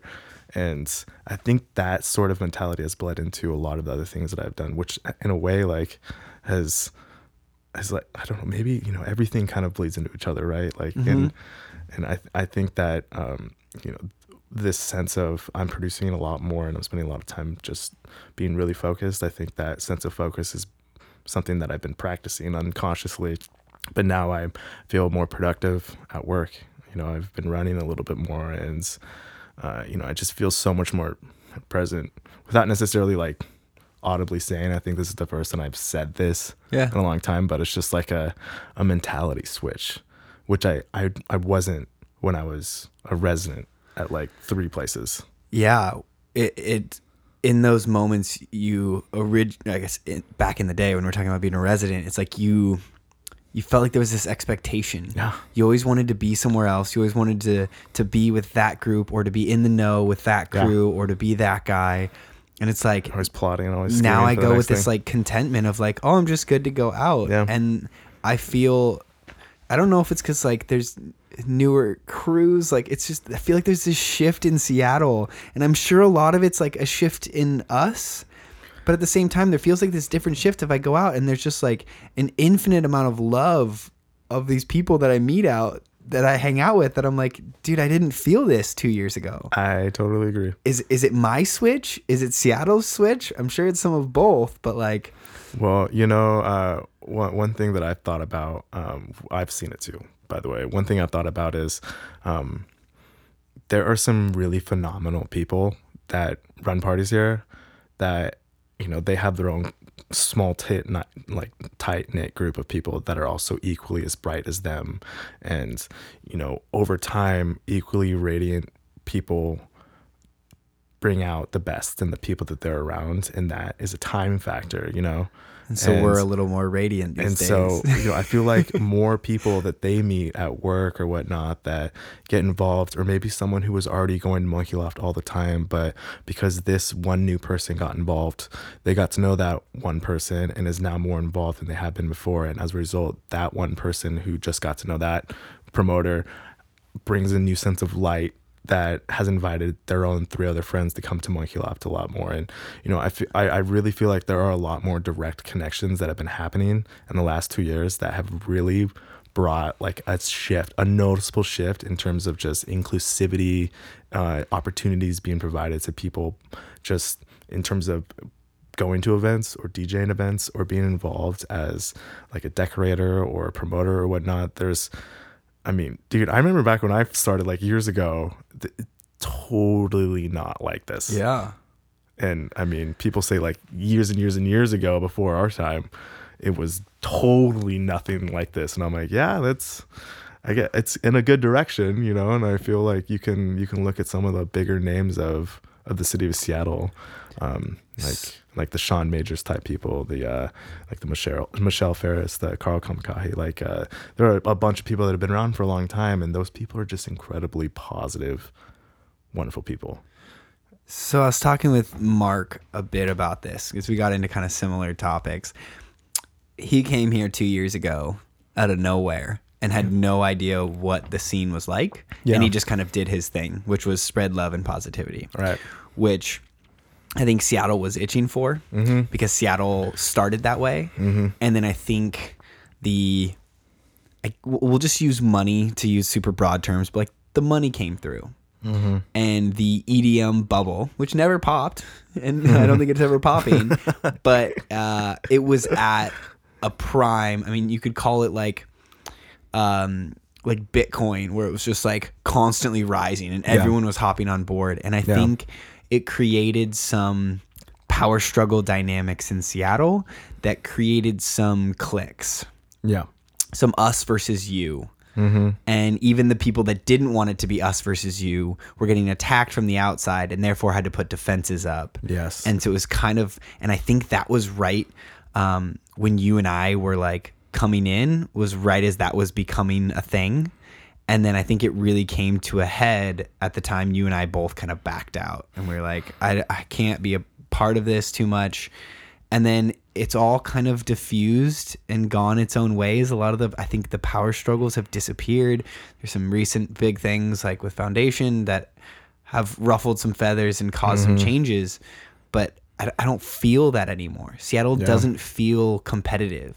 The the group that we hang out with feels all like they're super amazing individuals who want to share this music and love. And it, and it's not it's not just the new blood. Like you mentioned Sean and like the Lost Boys like Wesley and Eric and like those guys that have been here forever. They just threw their 20 year anniversary of Lost. Like what? Yeah. but they're the ones throwing the cruise but now they're also the ones that are still in this scene being a part of this like new changed scene i feel like that we've come to really Yeah. love and that power dynamic feels to have just kind of like gone away and it's it's nice to be back in a feeling where everyone's inclusive and everybody wants everyone to succeed Yeah. and like I know Facebook's a weird thing, but one thing that I loved So weird. was seeing I think it was Darius that just made a post on Facebook. It was like Brian Becker Dude, appreciation post. Dude. and oh like my god, Darius, I love you. 50 man. plus people Yeah, all man, commented, dude, including was- like Sean Majors and everyone else being like, oh yeah, he's amazing. And Darius even had like uh, piano keys in his post. And so that's why I started with like, you've become known as kind of the piano guy. Okay, so uh, I have I've met Darius like a number of times, and we've we've you know chatted like one sentence here and there throughout years. Yeah. And God, what party was it? He DJ'd Monkey Loft. He DJ'd. It was like a daytime party. I forget. Oh, It was yeah. a- it was recently. Do you remember the name of the party? No, but I, I saw you there. Um, yeah, and I was wearing like a sequin vest. Yeah. that was Darius's. So that was the first time that I was ever able. I had like an extended hangout with him, and previous to that, like I never knew him. Uh-huh. And dude, it's so wonderful to finally like get a chance to meet people that you've known, but you don't know, and you know, the total treat was like total organic like friendship was just made. And i mean it's dude it was it was a great great time to like meet someone. I'm like and also you know you look up to these people. I look Yeah. up to darius because wow man you've accomplished a lot. Like you are a source of like positivity and you've held a lot of responsibility. Like Uh, wow. Like when i think of you i think of usc and i think of like like you did a lot of things for usc and have a lot of influence. And i just met you and like i didn't think about any of that. Like i was just like wow this is one cool guy. Like i did you know it was just such an organic way to get to know someone. And you know that's also why facebook is really bad because it like makes you makes you think you know differently because you're just looking at other people you know eh, with a different lens and then when you meet them in real life you're like oh like you're you're literally just like me like you're weirdo just like i am and i'm weird So there's a saying in So yoga thanks, Darius. I love you, that's like the light in me sees and honors the light in you. One of the things we love to say is the weirdness in me sees and honors the weirdness in you. Because everybody's just weird. everyone's so weird dude But Dar- Darius is definitely like one of my all-time greats. One of one of my Yeah. idols. I, I didn't know that he um, uh, decorated as much as he did. Oh, And so he showed me like all the like a bunch of the vests and the clothes that he's made, and dude, it blew me away. I remember He's I so skilled. I saw that I saw the vest that I I wore to Laugh earlier that day. I saw it and I was like, oh my god, this is awesome. And I put it on. Like the minute I put it on, he's like, oh, you're wearing that. And I was like, okay.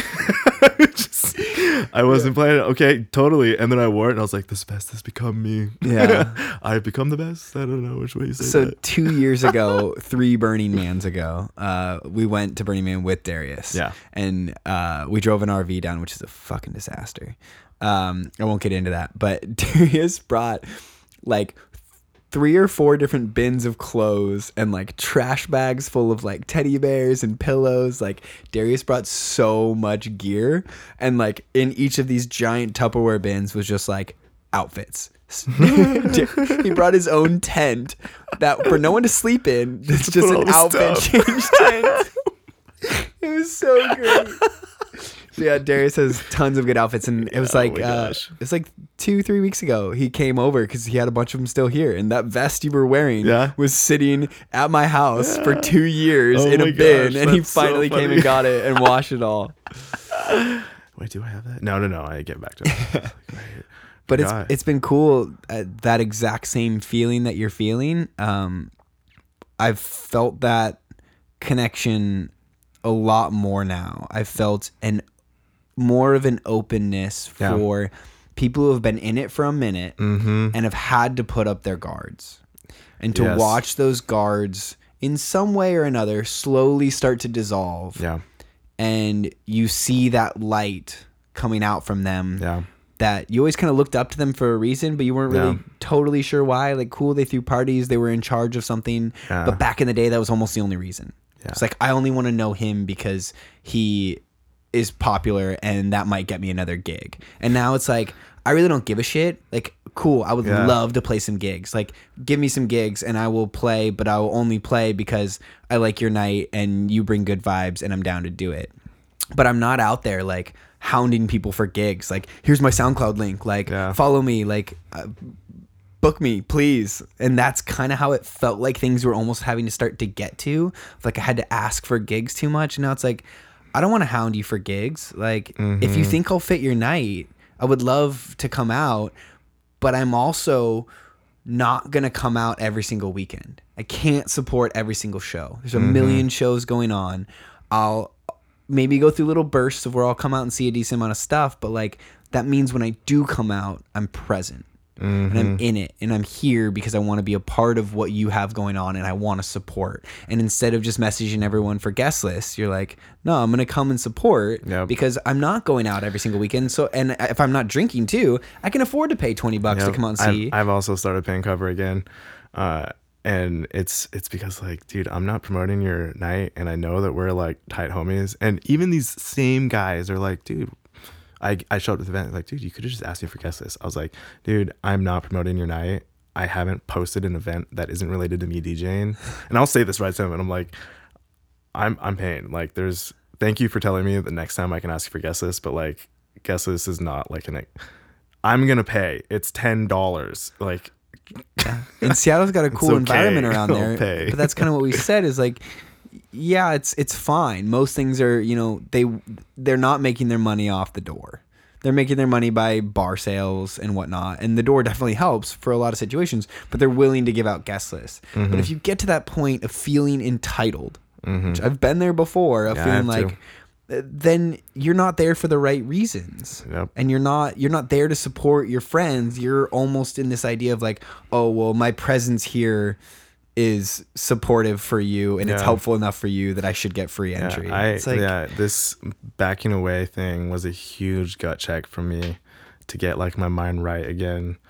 It's it's embarrassing, honestly, to think back at how quickly my young mind. I mean, dude, I was involved for like only a few years, Yeah. and like. I was thinking things that I shouldn't have been thinking, or making assumptions, or having expectations that I did not need to be having, and it it took stepping back to just refocus. yeah and you're not conscious of those in the You're moment not at all. It's And- just it's embarrassing how fast it catches up with you, yep man. a little bit like, of growth run and you look at it and you're like okay now I can really start to to see it from a different perspective but when you're in that perspective Mm-hmm.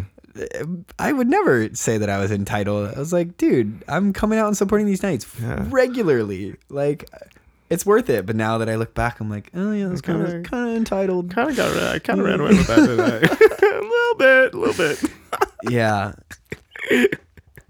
but it's uh it's a, it's a good crew going on right now and I feel like there's a a good vibe of music like like you were kind of mentioning like music isn't quite the same these days like it was before um but I think it's still there in its own niches and things feel so specific nowadays um like the tech house scene is super popular in Can we get a Seattle. little? Can we get a le- less tech house? like I realize it's really cool, but can we can we have a non tech house night maybe? It's crazy. this is my one moment to like stand up on the soapbox. Like, can we have a less tech house in Seattle, please? Everyone is saying that. It's just a little bit. It's all good. We love tech house. Maybe a little bit less though. and that's kind of usually what happens is you get you get something until you're force fed it and you're like i'm so sick of this for things to actually fully change i don't know but there's a lot of cool offerings of, Yes. of a lot of good other stuff i think pe- people are hearing you and there's a lot of techno stuff that's around and i mean that Mhm. Amtrac i'm sure that wasn't too much tech house it was probably much, much No, more on the uh, house was side uh, actually Amtrac played a lot of different music, like a lot of different music, which I loved. And I've started to personally move away from like describing genres because like it doesn't really matter. And um, when you ask someone who you know is just Joe Schmo, huh, what what does it sound like to you?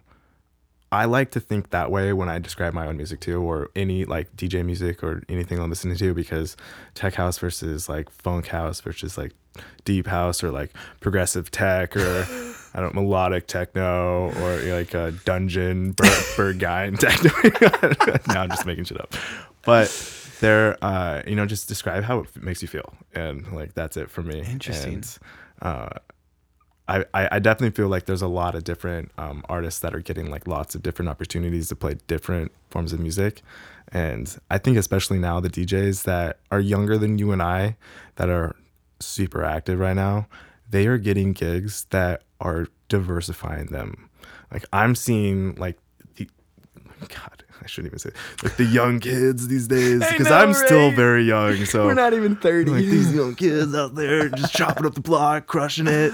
Which, by the way, they these like I my hats off to these kids. Like they Yeah. go off and they they have professional lives Mm-hmm. that make their income, and they DJ a ton. And I'm like, I once I once did that. I did. I actually don't think I DJed as much as you, but you guys are doing a great job. But they're getting gigs that are pushing them in different directions and you know, maybe it's over exaggerated as Facebook promotional posts of them being like, I'm reinventing myself here, but I honestly think that there's truth in most of the things that people say when they're promoting stuff like this. And I mean, I've been watching some of these young guys and like they're playing gigs that I, it would have pushed me.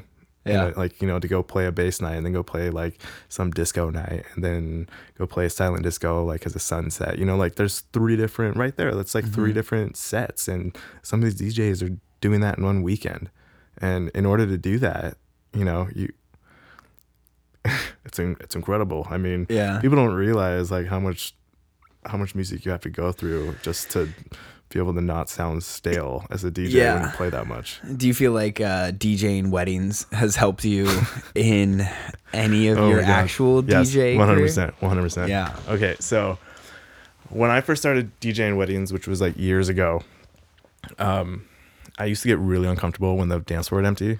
But now, I've understood the flow of a dance floor for a wedding, which has totally moved across into DJing clubs because it's the flow of the night. You understand why people are leaving. You understand the context of the music that's being played. What It's you're not gonna because your play music next. sucks. It's not because the music sucks. It's because you know th- everything else except that. Like every, you know, if you're playing that night, your music is, you know, it's great. Like it's you know you're making good decisions. You're you're asked to play because you have good taste in music, whatnot. But with weddings, like I play a lot of the hits, but these are like across the decades. And so the first like I play like program sets sometimes during some weddings and then like the last half of the dance floor is usually you know like free balling it because it really depends on the group of people that are there. But the first like 45 minutes are always like Bruno Mars, Michael Jackson, Prince, Mariah Carey, uh, Whitney Houston, you know, like the, the, the songs that everyone wants timeless to what, hits. all the timeless hits but then there comes a point when you want to make sure that everyone's still having fun so you need to play music for people that are a little bit older you need to um, um, play like a johnny cash tune or something like that and um, play like one or two songs and then just go out like i'll go right into like some heavy hip hop song or like go right into Snoop Dogg because the you know the people that have been you know around for longer like the elderly people they'll just go sit down and have a great time listening and watching everyone else dance. Yeah. And that used to make me like nervous back in the day. Cause I'm like, oh, the old like the older people are not enjoying themselves. I'm doing a terrible job of DJing. But I'm like, no, actually, they, you know, I gave them like three three songs and like, you know, I, I, I see them wanting to, you know, go sit down. So, you know, let's go play music for the younger kids now. And then 45 minutes later, I'll come back and to like the 70s or something. And dude, it's incredible to see like the dance floor just fill up again because everyone's got their rest, everyone's gotten a drink. You know, so how do you bring come back that to it? into like the nightclub world when you've got a one hour set versus four and a half hours as a DJ? I've I've got a lot more patience um, with like this, the general swells because if you if if you look at DJing an hour long set um, mathematically for a moment, like on a graph, you can look at like a sine wave or a, a you know like it, there's a big swell up there's a swell down underneath and then you come back down to ground zero. And if you like flip it so that you actually go down below and then you go up above everything then you come back down onto uh, zero. I like to think of my sets as like that sometimes. But I just want to play 60 minutes of tech house bangers. yeah but like you're the actual banger the one that you love the most if you want that to be received the best you have to like really think about the songs you're playing before that you know what i mean? And you know i when i when i look at like a, a set list of songs i'm trying to play i try to think about like okay if this is the one song that i want to be like the dopest song i need to make sure i don't play anything above that. Or if i do space it out by like 20 minutes or even longer or just be okay with not playing some songs you know just if i end up not playing the song i don't i end up not playing that song. But i like to look at sets sets mathematically and that patience factor that i've gotten from weddings and understanding that people come and go but like my set still needs to have some sort of flow to it that i decide not really before actually it's like a mix like you go in understanding what you want to play but then when you start playing have you ever had gigs where you like I'm, i know what i'm going to play and then you get there and you're like, well, I guess I'm, that's out Yeah. the window. Yeah. we'll play something sure. way different. and uh, uh, that's that's that's all fun and everything, but it, it it keeps me on my toes thinking about like where am I at within the context of my own set, and where am I trying to go next? And as a result, like literally, I've said it like a couple times already. I'm like broken record, but like my patience factor has increased. Thank you, weddings, because without weddings, I would not have the opportunity to see dance floors empty and fill up again. Yeah. And to know that it's not the music, it's the fact that we're here for three hours. It's Yeah. okay. Go take a break, you know, go sit down. Yeah. And for shows, I mean, if the show starts at 10 and ends at 2, you're at that show for four hours. Um, what's your thought on hour long sets? um it's like super political in my opinion. Yep. I would honestly say one hour sets need to. I feel bad, like Right? One hour sets need to stop one hundred percent of the time, but I know that why they need. I know why they need to go, and it's because you need to have more DJs. Think about how many DJs there are that already fill slots and how competitive it already is. Mm-hmm. Yeah. Now imagine if half of those gigs went away. Yeah, well, yeah. Well, I mean, it's about attendance. It's Yeah. about success of the party. Um, if you go to soft option, or if you go to, um, I mean, I'm really familiar with like the house community, so I can name those parties. But there are like really successful parties, and they could honestly have a successful party if they just all of a sudden started only doing two hour long sets, and they had like only a few DJs play because they're established and that's Yeah. fine. But for everyone else, you need to have as many DJs play as possible. Yeah. And so hour long sets make total sense because, you know, sure, it's about art, but it's also about being able to play art in a capacity one year down the road from now. And in order to do that, you need to play an hour long set Yeah. every single time. Well, that's definitely one thing that I'll throw out onto this podcast. I would love to play a two plus hour set hmm. at a nightclub to be able to, or like wh- wherever it is, but to be able to Yeah. like take a journey because like Yeah. I'm, I'm really about the journey.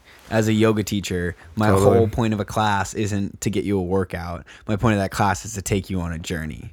And I'm using my words and physical flow to get you there. But like Right. my DJ sets, like I try to do the same thing. Like yeah, there are some sets where like you just want to go out and play 60 minutes of tech house bangers because the crowd's just eating it up and the previous DJ did something similar and people are fired up about it.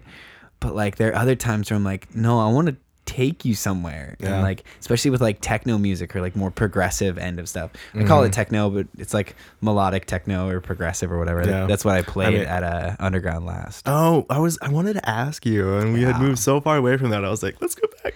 So, what type of music is this that you played at Ratio? Because you said that this is something that you you haven't been able to play very much, but this is something you've been passionate about. So, like, what's an example of something that you played? So again, we were just talking about genres of like, you know, I can like throw out a bunch of fucking words. Like yeah. vibes, or like So tempo is uh the tracks I was playing uh were like 122 to 125 um more along the lines of techno with like heavy growly crunchier bass lines Okay. but also like melodic progressive Okay. beautiful sounds interspersed and so that like I try to do the juxtaposition between like more like airy um lighter but still you know techno bass Sure. line so it's not really that airy and light but in the context of the music airier and lighter and then get into a song that was much like dirtier and like deep like Mm-hmm. so is it like ooh. uh, is it like groovy and feely at the same time, or is it like more bass like bass crunchy or? yeah I should probably I should just look at your track list after this. yeah i put out like a, a stranger things mix uh last year I I vaguely remember listening to that. yeah it's a two plus hour is it two plus hour was that only? i think it's slightly under yeah Wow, what does that feel like? It was last fall. And uh, season two of Stranger Things had just come out, and Kristoff, you know Kristoff? Yeah, I went and saw a show at the Underground. Yeah, I was there too. I was gonna say, I, I thought we were say at the same show. I opened for him, and I was gonna say, Oh when I yeah, asked I you, was. I saw you because when didn't Connor? No, no. Who played before him? uh, Fuad. Oh yeah, I I remember. I saw. I was. Yeah, it's all coming back to me now. Yeah, Yeah. I saw you open, and you had like this huge smile on your face, as you do. when I asked you. Yeah. Uh, so yeah, I, Christoph had a couple songs on his EP that, and the EP was based off Stranger Things, and so like I played a couple of his songs in there, and I kind of tried to fit that vibe. Yeah. So if you if you listen to that, that was a style. Okay. That was quite similar to what I played here. Obviously, very different. I didn't play any of mm-hmm. those songs. It's a year later. I have so much other music. But that's the reason I put out that mix. It was because I had, have never had the chance to play out this like beautiful, but also like Yeah. dark and weird and like heavy Yeah. music. Yeah. And so that was tough to play an hour long set. Uh, Yeah. Totally immediately after some deep house to like I, take it under- music. yeah, and well, what was beautiful, I have never Dude. been left at 118 BPMs in my entire Dude, life. I, I was like, okay, we are here. yes. I was like, Um, I can do this. Yeah, My- I know. Isn't it great? Normally, it's like the guy before me is like, "Well, you're at 125," and I played from nine to 10, and I'm dude, like, are you shitting? Like, do you do this? Nor- like, is this? Do you play at 126 normally? "Well, that's what the BPMs of the songs are." So, all right, oh my god, that's so funny. Yeah. Um, there's been a couple times where I've like come up to the decks. Um, where uh, like the DJ is like a little bit younger than I am, and like you know the, the music is like fine, but I'm like it just feels really fast, and I look up and it's like 128, and I'm like, dude, it's 10 p.m. Like, what are we doing? I mean, just bringing that down, like you know, it's just uh, like, do you bring it down slowly or do you bring it down like really quickly? I don't know because it's like I'm never gonna play anything. Like I, I don't think I would ever play anything that quickly yeah. ever. No, but that's also super. I would when I was talk. 22, but when we played that big room stuff I used to play was all 128. Life moves at 128 beats per Oh, minute. dude, I've been wanting to watch that movie again. I- no I've never seen it. You actually saw it? Yeah, dude. Like, of course I saw that movie. I mean, like, I people, it, when just people like to hate laugh. on all these things in life, and I'm like, well, why, that, why does everyone hate on it? I'm gonna go watch it, and I watched it, and like, yeah, it was a pretty lame movie, but like, dude, I mean, I'm a sucker for lame movies, and it was also pretty dope because Alright. Zac Efron is like some nobody, right? And I'm a nobody, and all it takes is meeting one person. And all it took was Zac Efron meeting one person, and that one person happened to be his gateway into another another opportunity. That opportunity happened to be a huge opportunity that is borderline unrealistic, but that's not, you know, that's life right there. You, Yeah. know? you you meet one person on the airport, that could change your life Yeah.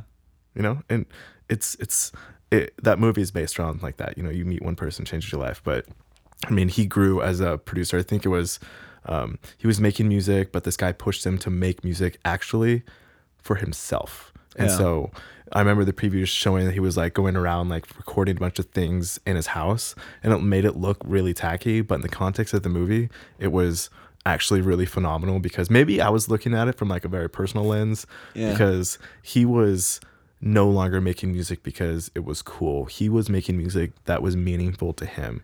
And I mean, a part of my release from the my my EP today was like I'm reconnecting with myself.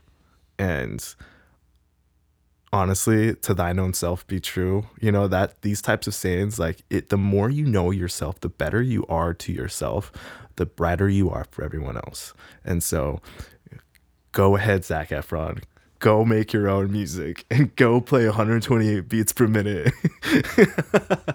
because the more true you are to yourself, the more everyone's gonna, you know, whatever. You know, they're gonna want to listen to your music, they're gonna want to be around you, the right people are gonna be around you. And so I, I guess I'm romanticizing the movie, but you know, at the same time, like it's also a movie about DJing. And so lots of movies have that theme. I remember I'll take one specific instance. I was granted I was really high on an edible, but I watched um what was it? The uh oh, it was just on the tip of my tongue. It's like the uh the Dr. Seuss movie about the the like creature in the trees. Oh, he like tries to save the trees from being cut down. oh, I that was gonna sounds say like a s- wonderful I was, movie. I was gonna say Snorlax, but I'm like, that's a Pokemon. with the um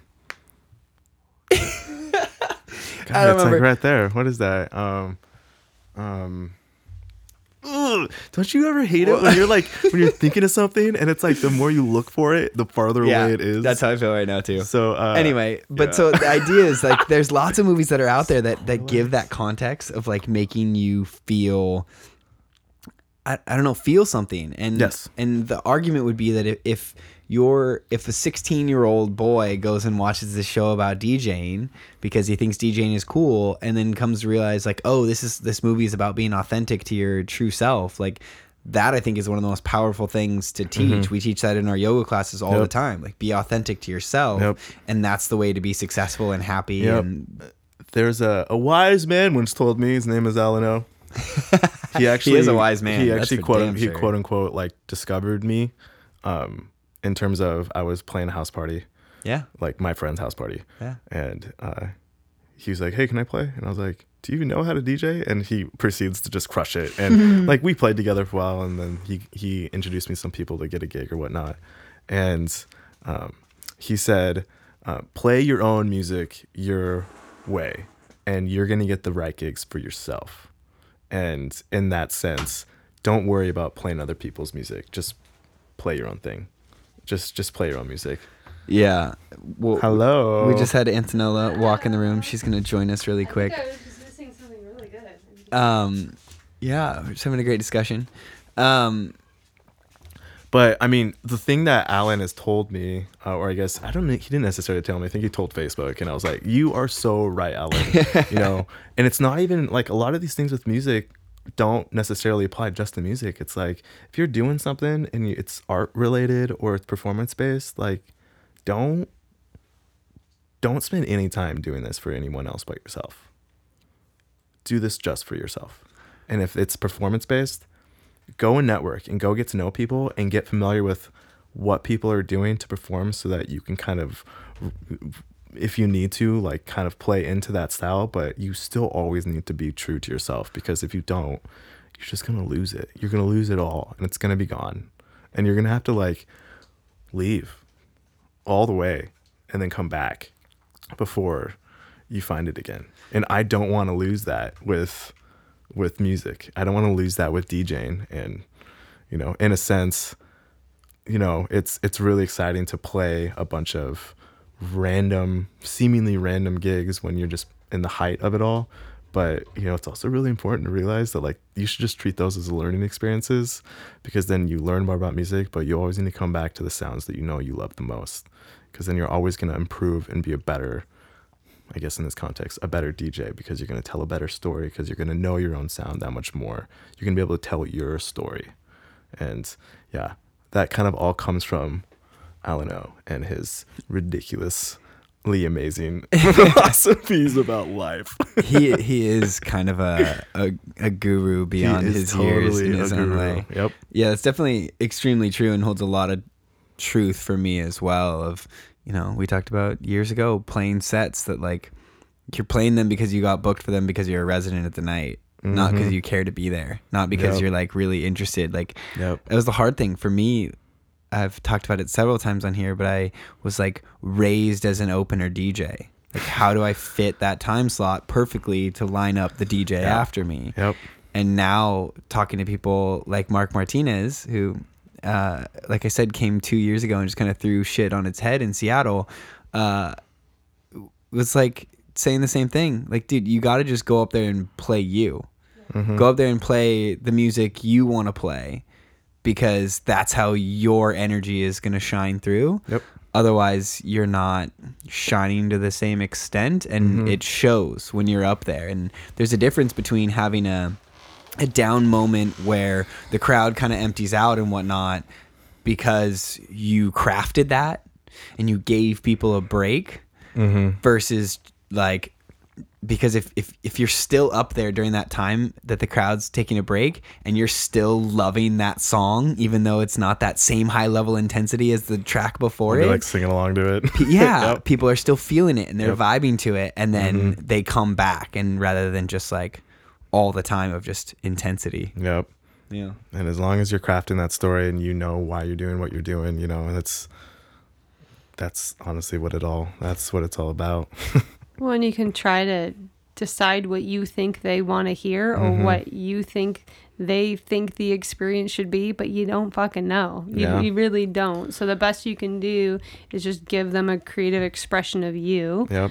and take them for a ride and just like anything. I mean, if you're teaching piano or teaching yoga, like Yeah. they might be into you, they might jive with you, they might show up to everything you ever do, or they might be like, man, that's all right, it wasn't my thing. Like, those aren't your people anyway. Yeah. Do you, and the right people will come and see you and be excited, and they're to want to come back for more. Mm-hmm. But if you're like, maybe giving them what you think they might want, like, what- that doesn't really service anybody. Yep. yep. Definitely not yourself. totally reminds me of when I first started teaching piano lessons. It was really intimidating, and like, how does how does one who's played an instrument for like I played I played piano for 13 years. How do you teach someone how to do this now? And I, I went and bought a bunch of books and started teaching by the book, and like I wasn't in it, and it mm-hmm. showed with like the couple students that I had and I just was like, screw it, we're doing this my way. And so I just started teaching piano exactly my way, which is unorthodox. It's not classical, but it's how I'm going to teach the piano. So if I'm going to teach someone how to play the piano, I'm going to teach them how I'm going to play it my way. And as a result, I feel like, you know, at least we're having more fun. You know, Yeah. whether I, I think the students are, you know, it's it's hard to tell because it's like a long journey of learning how to play an instrument. But I'm excited about the lesson, and as a result, usually like the people that like the students are are much more excited too. Have you noticed since you've gotten into that teaching headspace, have you noticed that your mastery of that has increased? So, not of teaching, but of your of your Good piano question. practice? Um, so my return to uh, the the basic fundamentals of playing piano, your scales, teaching them how to play scales, that didn't teach me as much as I actually thought it was gonna. Because I thought about this exactly, but as my students got started getting better, we're now like one year in. Or you know, like I'm teaching some other students that are a little bit older. We're talking about concepts that are, you know, we're talking about triads, irregular triads, or you know, harmonies that don't exactly align, but they sound cool. Now this is where I start to think about things that I wasn't thinking about, and you know, I it's it's all theory, or it's it's all something that we've we've I've learned before, but you know, now that I'm like rehashing it with someone else, this is where I'm like, holy crap, like I'm supposed to be the teacher and I'm here learning something with you right now. We're both learning today here at this lesson. So I think to teach is to master. And that's the difference between taking somebody through uh, a sequence, whether it's like this is how you're supposed to learn piano, this is how you're supposed to learn yoga, whatever Mm-hmm. the the teaching practice is. The difference between taking through somebody as an instructor versus genuinely teaching from the space that is you Mm-hmm. that's when you master i mean i i'm just showing up here because i was running our teacher training tonight and every time I sit in front of them and give them a piece of this practice that's been in my life for 20 years, every time I like authentically dive in and give them a piece of that, I learn more and more from them, but also from the experience of like wanting to be better for them and wanting to yeah, that like, specifically. yeah, mm-hmm. and then when they when they do start to advance and they do ask the questions, like today there were a couple questions that got asked that I didn't know the answer to, and I was like, let's look that up. Let's Yeah. Google it right now. Let's find it out. And Yep, it's like little totally. simple things like Jordan, you'll love it. Stella asked. Is there a full Matsyendrasana? Because we were in Ardha Matsyendrasana, which is like a, a twisting pose. And I was like, Half of the "That's Fishes. a good question. And I looked it up, and there is, but nobody ever teaches it. So I didn't even know that was a pose. And so Huh. I learned something. I was like, thank you, Stella. but as a teacher, Yeah. I could have easily been like, oh, no, that's not a thing Yep. because I wasn't taught it. Or I could have said, uh, I don't know, we'll check it out later. But I was like, oh, yeah, let's check that out Mm-hmm. Yeah. together. And You know, interesting. I didn't I didn't have a lot of experience with teachers uh, from the piano end. Like I think I had um I, I don't know exactly how long I had lessons. It might have been only like nine months. It could have been like a year, but it was back sophomore year of high school. And after that, I didn't really have any teachers, and so I didn't have any like experience with teachers. But I'm sure, like when you guys were just participating in yoga, like that's you guys didn't just do that in your basement. You and you went to classes. Am I right? yes and no. I I had a baby, so I couldn't really go to classes. So I start I actually started to kind of do my own thing, but that was back in the days of DVDs. Sure. So I'd put in a DVD, and that would Right. be my teacher. Back and I'd do that DVDs. same thing over and over until I thought I was going to go insane. And then Yeah. I was like, I'm going to get a babysitter and go to a class and Yeah. learn from like a real person. The But difference would be like YouTube. Yeah. You know, Yeah. Dude, I'm on YouTube all day. that's what I mean. Yeah. Like you can That's pop your on teacher. YouTube. that YouTube is literally like how I learn things. YouTube University. Yeah. Dude, okay, dude, I've said that to people and like as a joke, but then they're like, "Oh, they just not along," and I'm like, uh, like Do you guys, No, there is do no you YouTube guys University. need, they're joking. There's no such thing as a YouTube Well, university. Are you guys like, going to trademark it right now? do it right now. YouTube University. It's so funny you The say two that founders are that. in this room for YouTube University. Yeah, because we totally have There's affiliations a, with there's YouTube. a there's a girl I, I dated last year who was like, you can't say that because I was saying that as a joke. I watch YouTube all the time because I'm constantly learning something with cinematic something, and uh, it's YouTube University to me. Mm-hmm. And I'll joke about it, and then she's like. You can't say that. Like people actually like take you seriously because you're not laughing anymore, and it's like even if you're laughing, people don't know why you're laughing. So you just need to stop. And I was like, oh, I guess that's a good point. it's not Well, you could just make a domain for it though, just youtubeuniversity.com, and then when people look it up, they're gonna be like, "Oh," and it'll just be a landing page of you with like two thumbs up. Like, yeah, You've arrived. You How have do you arrived. feel? you are knowledgeable. Uh, jeez. Sorry, Oh, no, did all I derail but you yeah, no DVDs, DVDs, um, and YouTube, and like learning stuff on your own. I mean, I came from a uh, private school when I was much younger, K through twelve. Um, it was a Christian private school that I only did K through eight, and then I went to public school. But the curriculum there was super independent.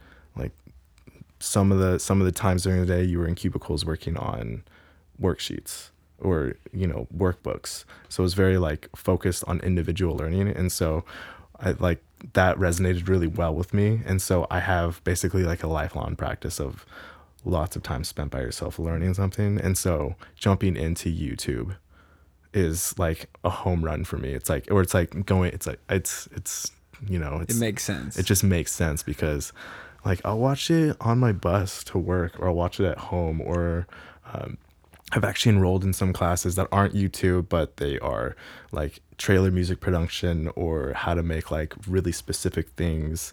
And they'll be just be like 15 hours of mm-hmm. just stuff. And it'll be in like Logic Pro 9 or whatnot, but like it's the theory, it's the reason, it's the what, it's the how, it's the explanation of it all that, you know, I'll just have it open on my phone or on my laptop and I'll just have my own system up and I'll just like pause the video and I'll make it at the same time they do. And I mean, that's my learning style. You know, it's it's hard to like go to a class. I mean, who do you guys do night school? Like does that even I don't know very many people that like go to night school anymore. no. Seems I like- did back in the day because I worked during the day or I had kids during the day and then I would go to night school. It was really hard. Yeah, I can imagine really that was tough. Hard. Yeah. Well, and I don't. I don't know. It just depends if you're a self-propelled learner or not. There's a lot of people who that seems like all great and fine and dandy, but if they're if there's not somebody holding them accountable, they're just not going to do it. Mm-hmm. That's me. Yeah, that's him. If there's not someone holding me accountable. So like YouTube is great if I want to learn something for right then. Mm-hmm. Do I have a do I have a specific question that I want to know an answer to? All right, cool, I can figure it out. But like in order for me to just like use YouTube to learn how to produce, where do I start? Yeah. Give me I need a template. I need uh Mhm. this is how you begin this. This is how you get there. And luckily those things are available, but they're not specifically set up through YouTube Mm-hmm. in that way. Yeah, I I watch so much YouTube that I actually got the subscription for it. It's ten dollars a month. Yeah, no commercials. Ooh, that's totally worth it It's though if you're on there a lot. Oh yeah, it's phenomenal. I mean, there are tons of, uh, especially when I was learning uh, learning how to teach how to play the or learning how to teach the piano, like developing a curriculum, my own curriculum. I was watching a ton of YouTube from my the people that I already watched, but I was rewatching things that were a little bit more basic for me, but to learn how they approached Yeah. it Yeah. because how does how like you know how how do the people that I really look up to and I subscribe to how do they teach the basic concepts? And so I guess like if I were to look for anyone that was the primary influence for how I teach it's like I th- these YouTube amateurs that mm-hmm. are basically just like us three sitting in a room you know? Just they all of a sudden have a, you know hundreds of thousands of subscribers but it's just because they kept doing what they were doing mm-hmm. being true to themselves. Yeah.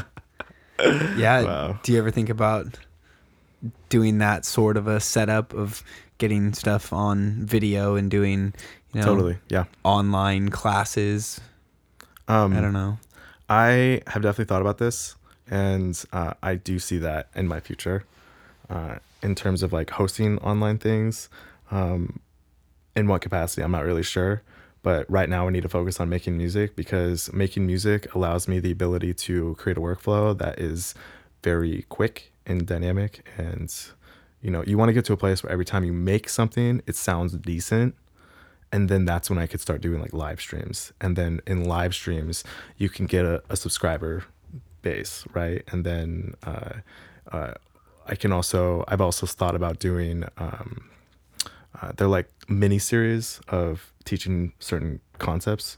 I I've thought about uh, doing this both for production, like my own cinematic stuff, uh, or piano based. It's probably going to be piano first since I feel much more confident with it.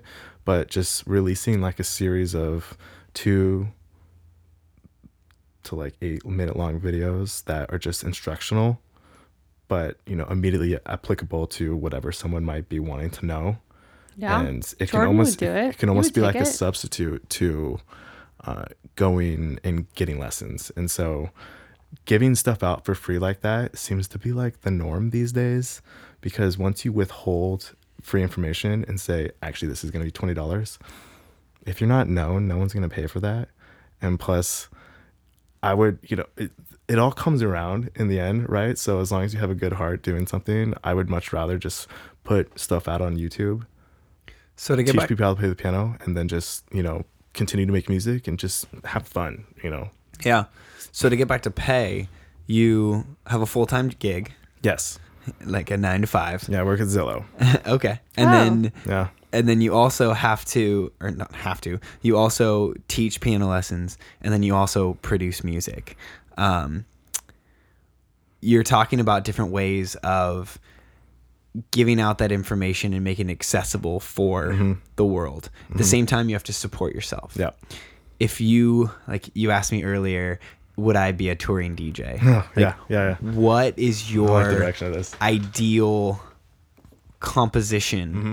of a life that you would enjoy leading regarding Totally. the production of music, whether it's, you know, movie score producing, Mm-hmm. um, adding in piano teaching, like what's, wh- what's your goal?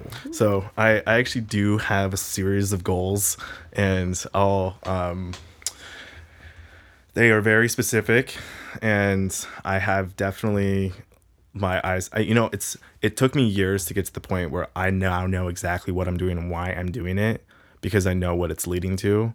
I need that. I need to create my own carrot in front of my face because if I don't know what the carrot is, I'm just going to do nothing. So, right now, I do want to make music for movies, but how does one do that? Like, there's no way that I can just think that. So, it's like, okay, how do you actually do this?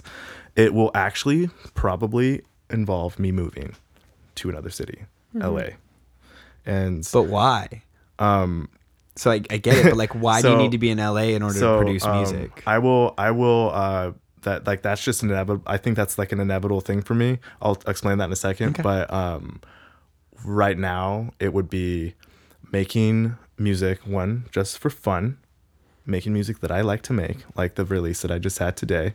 That's totally my sound. Like it's gonna improve. There's gonna be more orchestra elements in that, but like that if if if I'm that's gonna be a first step of who I am as a musician. That's first step. I'm also gonna start releasing music that's like trailer music, and so I have a bunch of projects that are like two and a half minutes long, but they're done and they're like trailer. Like you listen to a trailer, uh, like a movie, it's really epic and it's just crescendoing. You know, it's getting bigger and bigger and bigger and bigger, and then it ends with like this whoa, and then just is over. and it's pretty easy for them to format their trailer based around a song you send them. It's not like you have to create the Mm-hmm. Yeah. song based around a trailer they send you. And so I'm gonna start releasing some of that music on my SoundCloud, self-release it, and then I'm going to actually start withholding that music, and I'm gonna start sending it to a number of trailer music companies that I already follow and subscribe to to get their you know attention and i'm going to keep sending them music and then i'm going to start getting opportunities. I foresee getting opportunities to make where I guess like you just you send in trailer music and they either take it or they don't, and then they take like they basically package like ten to fifteen trailer cues in their own like icon trailer music is like a, a, a company or whatever it is that I follow, and they group together like 10 or 15 and they release it as their own album but before they release it sometimes a couple of those get cherry picked from their own mm-hmm. like from like Sony Studios or something. And you know, do I get paid very much for that trailer getting picked for this like one movie? Not necessarily a lot, but my name gets noticed. And so the next step would be to start building like it's it's a combination of online networking and in-person networking and would be getting experience uh, working as like a composer assistant inside a studio with someone at some at some capacity, which is not a full-time gig. It's like a movie. Movies are only like you're only shooting for like months, a couple yeah. months, and especially if it's a small indie film, it's gonna be like a week, and then it's gonna be another week, and it's all gonna be in the summer when everyone has the time to do it, or it'll be like during a, a winter break, and it'll just be like an 80-hour work week, and then that'll be the type of experience I'm looking for. But I need to already have made music. I need to already have basically made a name for myself in order to get in the door to have a conversation with any of these people because being a composer's assistant means that you already understand how to do everything mm-hmm.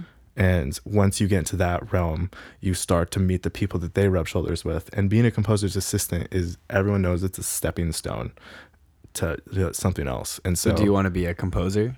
yeah, like uh, being a being a being a composer would be like, um, like Hans Zimmer is a composer. Uh, Brian Tyler is a composer who, by the way, is also Madsonik.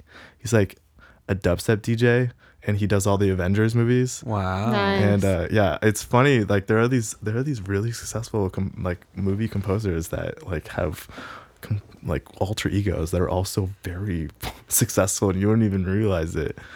And um, this is all a long term strategy for me with being a composer's assistant. But you ask why LA? So having lunch with someone or getting coffee with someone that is a huge deal. Like it's not even networking. It's not even music. You have to get along with the people you want to work with. And it's really hard to cultivate relationships over the internet mm-hmm. based on skill. Cuz once you eliminate the internet and you're just looking at you're, you're drinking a beer or you're having like breakfast next to someone that you know is also just as equally equally or if not more talented and more connected than you are all that goes out the window. And now you're just talking and getting along. And you know that's that's organic Yeah. you know and that's, when you have a friend that says, Oh, I have this friend. He's new to the area. Mm-hmm. He's great with music. You should have him do your movie. hmm Uh, there's also video games as well. Um, video games uh, are very similar to trailer music in that it always builds, but video games you make music in layers, um, very much like pretty much any techno or like deep house. Like everything kind of happens and then you have a phrase, then it builds again, then you go to another phrase. And video game music is very much like that. And then the hero advances to the next chapter, and the music is all different again. And uh, you, the, you have to love the things that you're wanting to get into. I want to make music for movies, and so I watch a bunch of movie stuff. Like even the DJ sets that I'm swimming the deep, for example, is like I may be done with that forever because I I want to do more of this movie quote stuff, and I feel like that's not really what swimming in the deep is. But I like when I make more sets, I want to do like more cinematic stuff, and I may be like walking away from like having DJ 4-4 type music in these sets because that's like movies are genreless, you know? Music is genreless of a feeling, an emotion, a message, a story that is something that is genreless. And uh, you know, I guess tangenting a lot a long ways, but uh, you know, coming back to you know with with my with my goals uh, and you know what I'm trying to do here is I think that I'm going to end up in LA because getting to know people on a personal level is everything. And you can't do that three states away. Have you ever lived outside of Seattle? I've never lived outside of Washington. I grew up in Pullman, Okay. Gig Harbor, and I went to Ah. University of Puget Sound. I got a chemistry degree. And Putting that to good use, huh? Yeah. I'm the same way. Oh my gosh. yeah, university. Yeah, I got a four year degree. I learned how to study really hard. But that's what you're doing. You are Totally. studying really hard. Guess I never and you're really putting studied. together you're putting together that perfect concoction and that perfect blend that will get you to Mhm. your ultimate goal. I, I don't think have you're, you're doing it. timelines. I don't have timelines. I have a clear understanding, and I think that you know the people who are really successful, they're all like forty. They're all like 50, 60, whatever. I better get on that. And I'm behind. and I mean, it, the my the people who are primary influencers in my life for movie soundtrack music, they're old. Mm-hmm. Like, respectfully, guys. I mean, they've been doing this for years and years and mm-hmm. years, but I got time. You know, no rush. And that's why I just want to make music. Like right now, my focus. I just explained like my goal, but like right now, I'm just making music. I'm just having fun.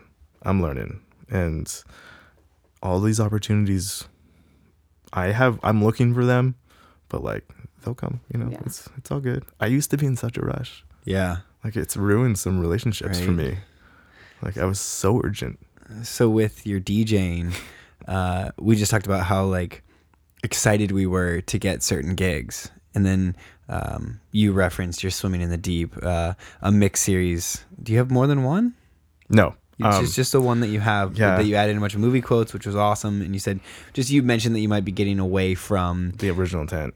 the original intent with that. Um, with this production, your production is so much different than the music that you DJ. Yeah. Obviously, because it's not four four Yeah. um, house or techno or tech house or whatever. You're you know doing cinematic scores. Um, Trying to. yeah, you're doing a great job. Uh, how do you foresee your we'll call it quote unquote DJ career, like we talked about? How Uh-huh. do you foresee that shifting? Is it still this similar desire to play that music, or are you hoping to, I don't know, find routes in which you can play your own music? It's a good question. Uh, you know, honestly, I love DJing. I think it's great. It doesn't do it for me like playing the piano or making a you know, the stuff that I'm working on right now is something that, you know, I can only talk about because like I'm making trailer music. I'm I'm trying to learn how to really create a feeling from a visual. And you know, once I start releasing this stuff, I'll be able to like lean back on it and be like, this is the motions I'm trying to do. But that does it for me in a way that DJing just doesn't. And I love DJing and it's really fun. And as you know, I that's back to me being super grateful for gigs. Uh, but dude, I don't. I honestly don't know like how. So uh, what I would hire you for, like if. I had a, if I had a cool event where I could just like put whoever I wanted on there, I would hire you for something that is dynamic in the way that you've already got the visuals mapped out. There's a story that people are going to be watching. The music you've made, mm, let's say 60% of it, and it's going right? And you're doing some transitions when you need to but then you've got the keyboard there and you're playing live a layer on top of all of that that would be dope So basically, would- what she wants you to be is Porter Robinson on his Yeah. Worlds tour. Yeah. no i don't No, know that- that- that No, no, Absolutely okay, so not. I would- I would love to do Absolutely something like not. that. i want you to be you was a- on your tour in like There a was seedy a- dark basement with like 10 people who are jamming on it i don't so fucking want to be I have Porter. I have performed. I, I went to I played a show at Rebar. Um, God, That's I've a done this. perfect place I've done for this a something like second that. time. I forget. So I DJ'd and played the piano at the same time. dope One was at Rebar, dope and I forget. I don't. I should remember this. This was such a great moment in life, Yeah. and I don't remember because it wasn't Oxymoron Live, but it was like me just DJing and playing the keys. It was like Dope. Kerri Chandler, or you know, like there's not a lot of people that do this, so it felt really cool to play and be different. yeah There was a, a producer that I, he's European. I don't even really listen to his music. Melodic techno. His DJ name is something I don't even know how to pronounce. It's W O R K Oh, like A L Worakls. Yes. Yeah, And so his live show yeah. is a live and CDJs and a piano. Ooh, and so I've he never seen it. has done like this headlining love thing music, in, in YouTube where uh, it's like this huge like main stage like I don't even know how many it's just full lots of people many many people and uh uh he started out with some epic intro that was Yeah. live from his computer his laptop. And he started pressing buttons and then he transitioned to a song on a CDJ Yeah. and then he transitioned to another song on the CDJ and then the CDJ stopped playing because he apparently still had something playing on his laptop. And then this epic breakdown comes in and he just moves over and plays his piano. And I was like Dope. holy shit. I know who my like this if I were to if I were to do this this is how I would do this So that was going to get into my next question. So I asked you basically how you saw your DJ career changing, and then I was going to flip it and say how do you see your music producing career changing? Because Right. a couple examples. One, do you know Stephan Bodzin? so good I'll send you some Stephan Bodzin stuff. Mm-hmm. Stephan is like you should he's like one of the top at his level that he's at and Yeah. he does a bunch of live sets he's got a whole bunch of different synths and everything around him and he's modulating stuff on the fly it's What a fucking- modulator, huh? oh it's so cool So Mr. Modulation man dude it's So unreal dope. um uh where was i going with that oh the other one was andrew bayer oh So, dude do you listen to his new album I've listened to parts of it, but what he said with the new Pretty album dope. was that he like his previous album he went into writing some uh more inspirational classical pieces whatever you want to call them instrumental and then added um kicks to them basically to make them like Yeah. like club tracks for certain ones. and and he said the for this album he went into them writing more of the club tracks but also with a cinematic emphasis on them so I didn't know that. Yeah, very very much like that from his music. so my question was like I, I it doesn't seem like producing house music or tech house is something you really want to do. It doesn't seem like something that tickles that itch that cinematic I'm music. I'm does. making house music with friends, Okay. but in my own studio, house music is not being produced. No. Mm-hmm. So the reason I mean, which is exactly what I think Antonella was getting at was your ability to craft the music you want to hear. The cinematic, the piano, the beautiful whatever you're creating and then just in its own way adding a 4/4 kick to stuff that still fits the vibe Oh, and element which allows you to create your music. Like do you know Jon Hopkins? Uh, We're going on Saturday. We're going to see him on Saturday. why oh my god, if you so don't know? Jon No, Hopkins, feel I, like swear should- you do. I, I totally like. We just have to play some. We'll, I'll we'll play have a this. listening Jon party Hopkins after is a genius and he's Okay. amazing. Okay. But that style of like you can make music that is ambient, Mm-hmm. that has you know just offbeat whatever weirdness, and half of the album is that weirdness, another half of the album is like re like the the dub edit of Yeah. it or whatever, the extended mix where you add a kick and you like Yeah.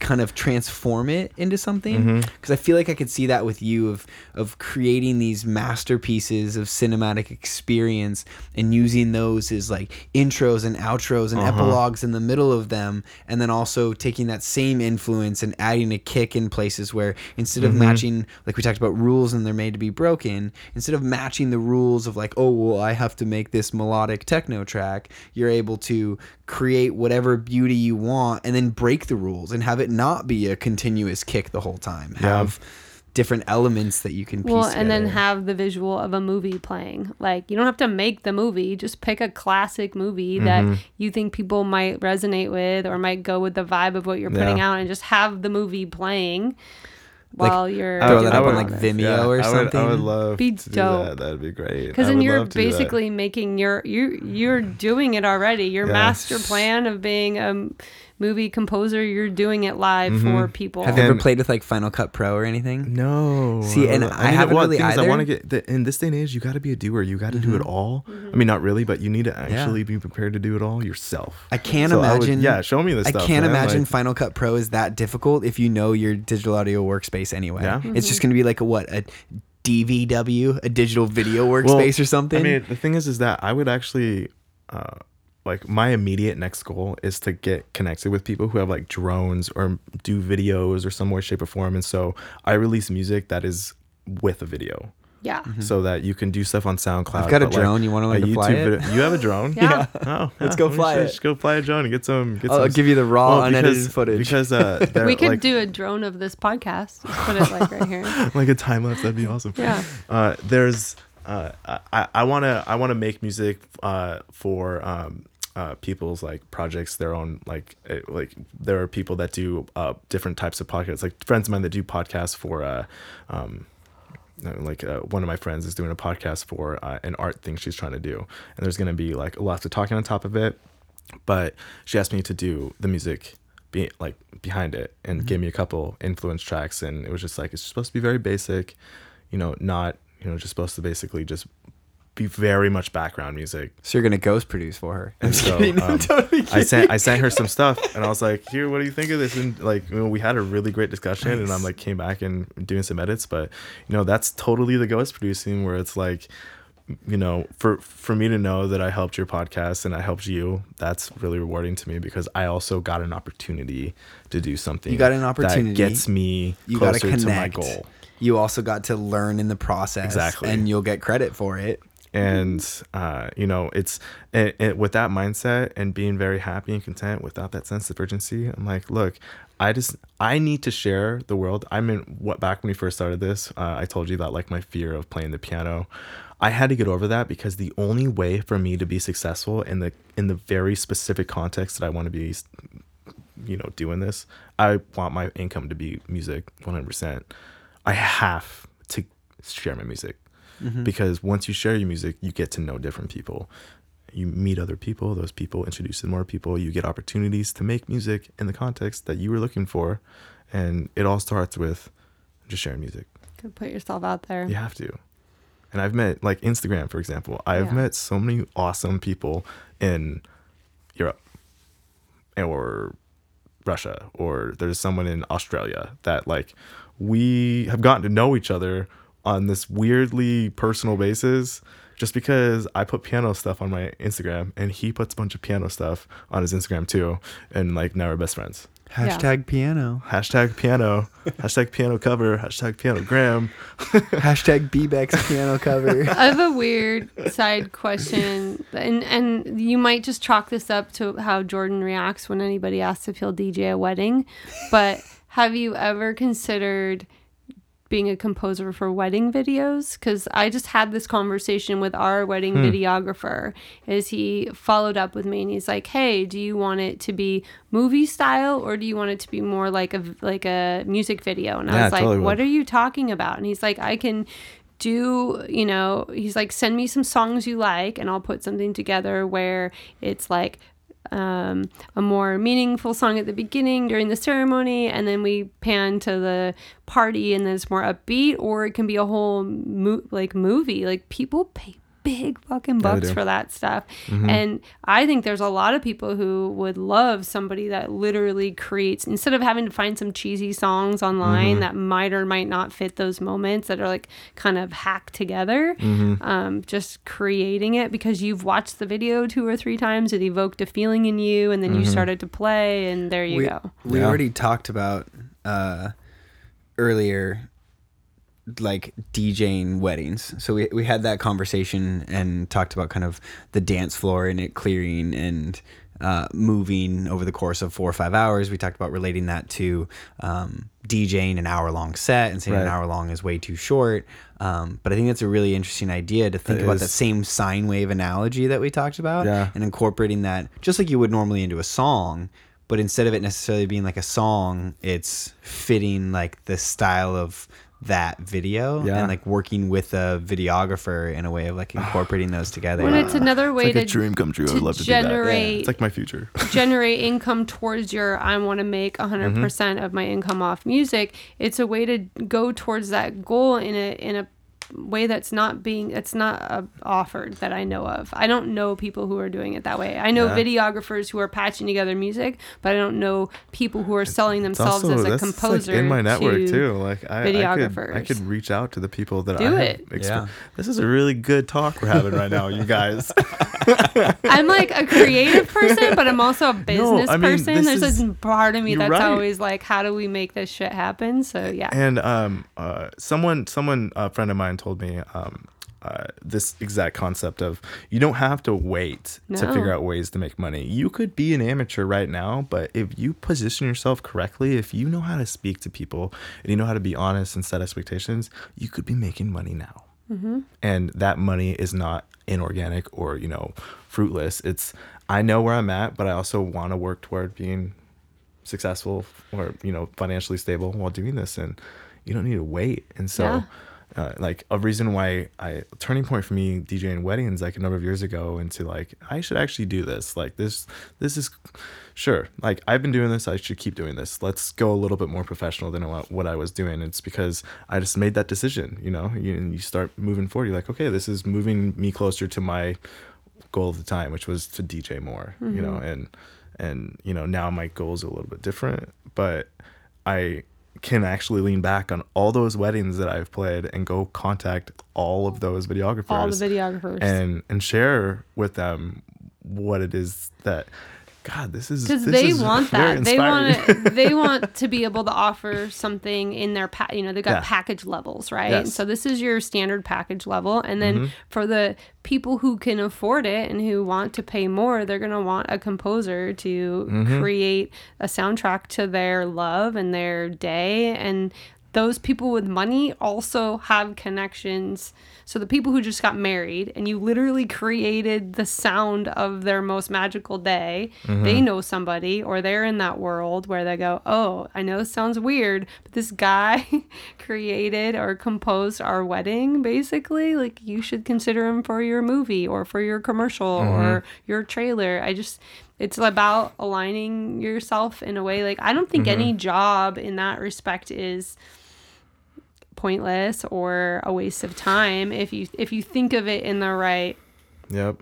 in the right big picture concept. and even going along with that uh, i i've sold insurance in my past and even at zillow i while I, I i'm not working directly as a salesperson i'm like a analyst for sales stuff related mm-hmm. stuff but i think about s- the sales aspect of everything and that's a time factor. Yeah. and you got to work it for a while for your network to really come back around to you.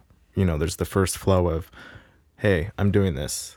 You know you reach out to all like theoretically let's just say tonight i just go reach out to all these people that we just talked about.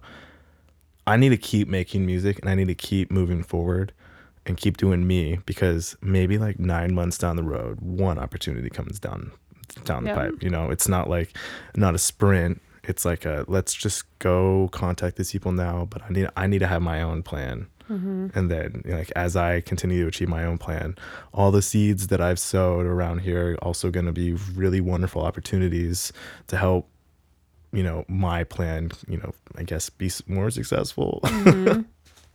Yeah. Um, Zillow annoys me, by the way. Yeah, it, annoys, it annoys a lot of people Uh, now that I finally unsubscribed, I'm good. But um, for like There's a a good year and a half, well, kind of. So a good year and a half after I sold my house, every week I Oh, was getting the email saying how much it was worth now, and I was like, God! Like, why did we sell when we sold? telling me. Yeah, and then Yeah. finally I was like, why didn't I just unsubscribe from this? I don't want to know anymore. And every once in a while he'll say, God, can you imagine if you hung on to your house? I'm like, shh, shh, unsubscribe. there's a uh, I work in I work in the part of Zillow where they're buying homes now, and it's a really sensitive subject for a lot of people, and uh, friends of friends, and also people that I've interacted with, like professionally, the people that I don't know. There are lots of people that hate Zillow for what for what they're doing or this specific concept, and I'm like, wow, people feel really strongly about this stuff. Like, I just love what I do. Mm-hmm. I'm like really challenged in a really healthy way, and I get to like leave my work at work and That's come awesome. home and That's a good balance. and and and just do a bunch of music but like it's just very funny how people feel very strongly about the way things are right now and i'm like wow okay this is uh People just feel strongly about a lot of things. yeah and they go Oh, to the- facebook to talk about it well, the to amount tie of all like of it back. Amazon haters and Facebook haters, like everybody's. Genre haters. Oh, my, so I, I my first day at Zillow uh, was a lot of fun. I realized that there's 13, 1,300 people that work there in the city of Seattle. Biggest company I ever worked for. It's awesome. Holy crap. We're in the Russell investment tower thing building and the views are awesome. And then I learned that Amazon is 55,000 people Yeah. that like work in the city. I'm like, Yeah. what? Like I knew that Amazon was big and everything, but at the same time, what? Like What- fifty-five what 55,000 people? people do? Yeah, they work a lot because apparently they just work their employees to death, right? Yeah, but what they, what are they doing? Computer stuff. They're Half the people are literally- just They're, managing they're other shipping. people. They're getting my stuff to my house in two days. no, or they're not less. doing that. The, the, The the, robots worker, are. the workers in the facility with the robots that are doing that. They're innovating. They're innovating all the Uh, time. I I mean, I actually, I, know, but- got a chance to go look at the and on the inside of the Amazon uh, Bezos's the balls. huge, yeah, it's just. oh my god! Yeah, it's, His it's, balls. it's the algorithm inside of his balls that really just made it happen. Yeah. yeah. So I saw, I, I got to see firsthand that like the robot situation that happens inside the Amazon huge warehouse. Mm-hmm. And I don't know if you guys have ever seen this, but there's like rows upon rows upon rows of of robots that come in and they just basically like you, you know the game where you can make like a complete picture within a square but you have to move each square once at a time? they can be like sequential or it could be a bigger picture. Imagine that but with robots carrying pallets and they just move and just like in a little area because it's they there's a timing factor and then there's just the computer algorithm and then there's people just like monitoring the robots that don't need breaks and Yeah. it's it's an insanely huge operation that gets So- me my stuff in two days so So whatever. Dave, the Yeah. other half of Gravity Lift. Well, I mean, we're now a third Gravity Trio. Lift, but uh, but yeah, Dave works at the Amazon facility in Kent, which is like the big facility in Kent, Yeah. and he's a shipping manager there. Yeah. So he'll send me snaps of just these robots. He's like, "Yeah, robots just doing their job," and that facility is ginormous. I worked at FedEx, and there's the facility in Redmond is like one of the bigger facilities in the state.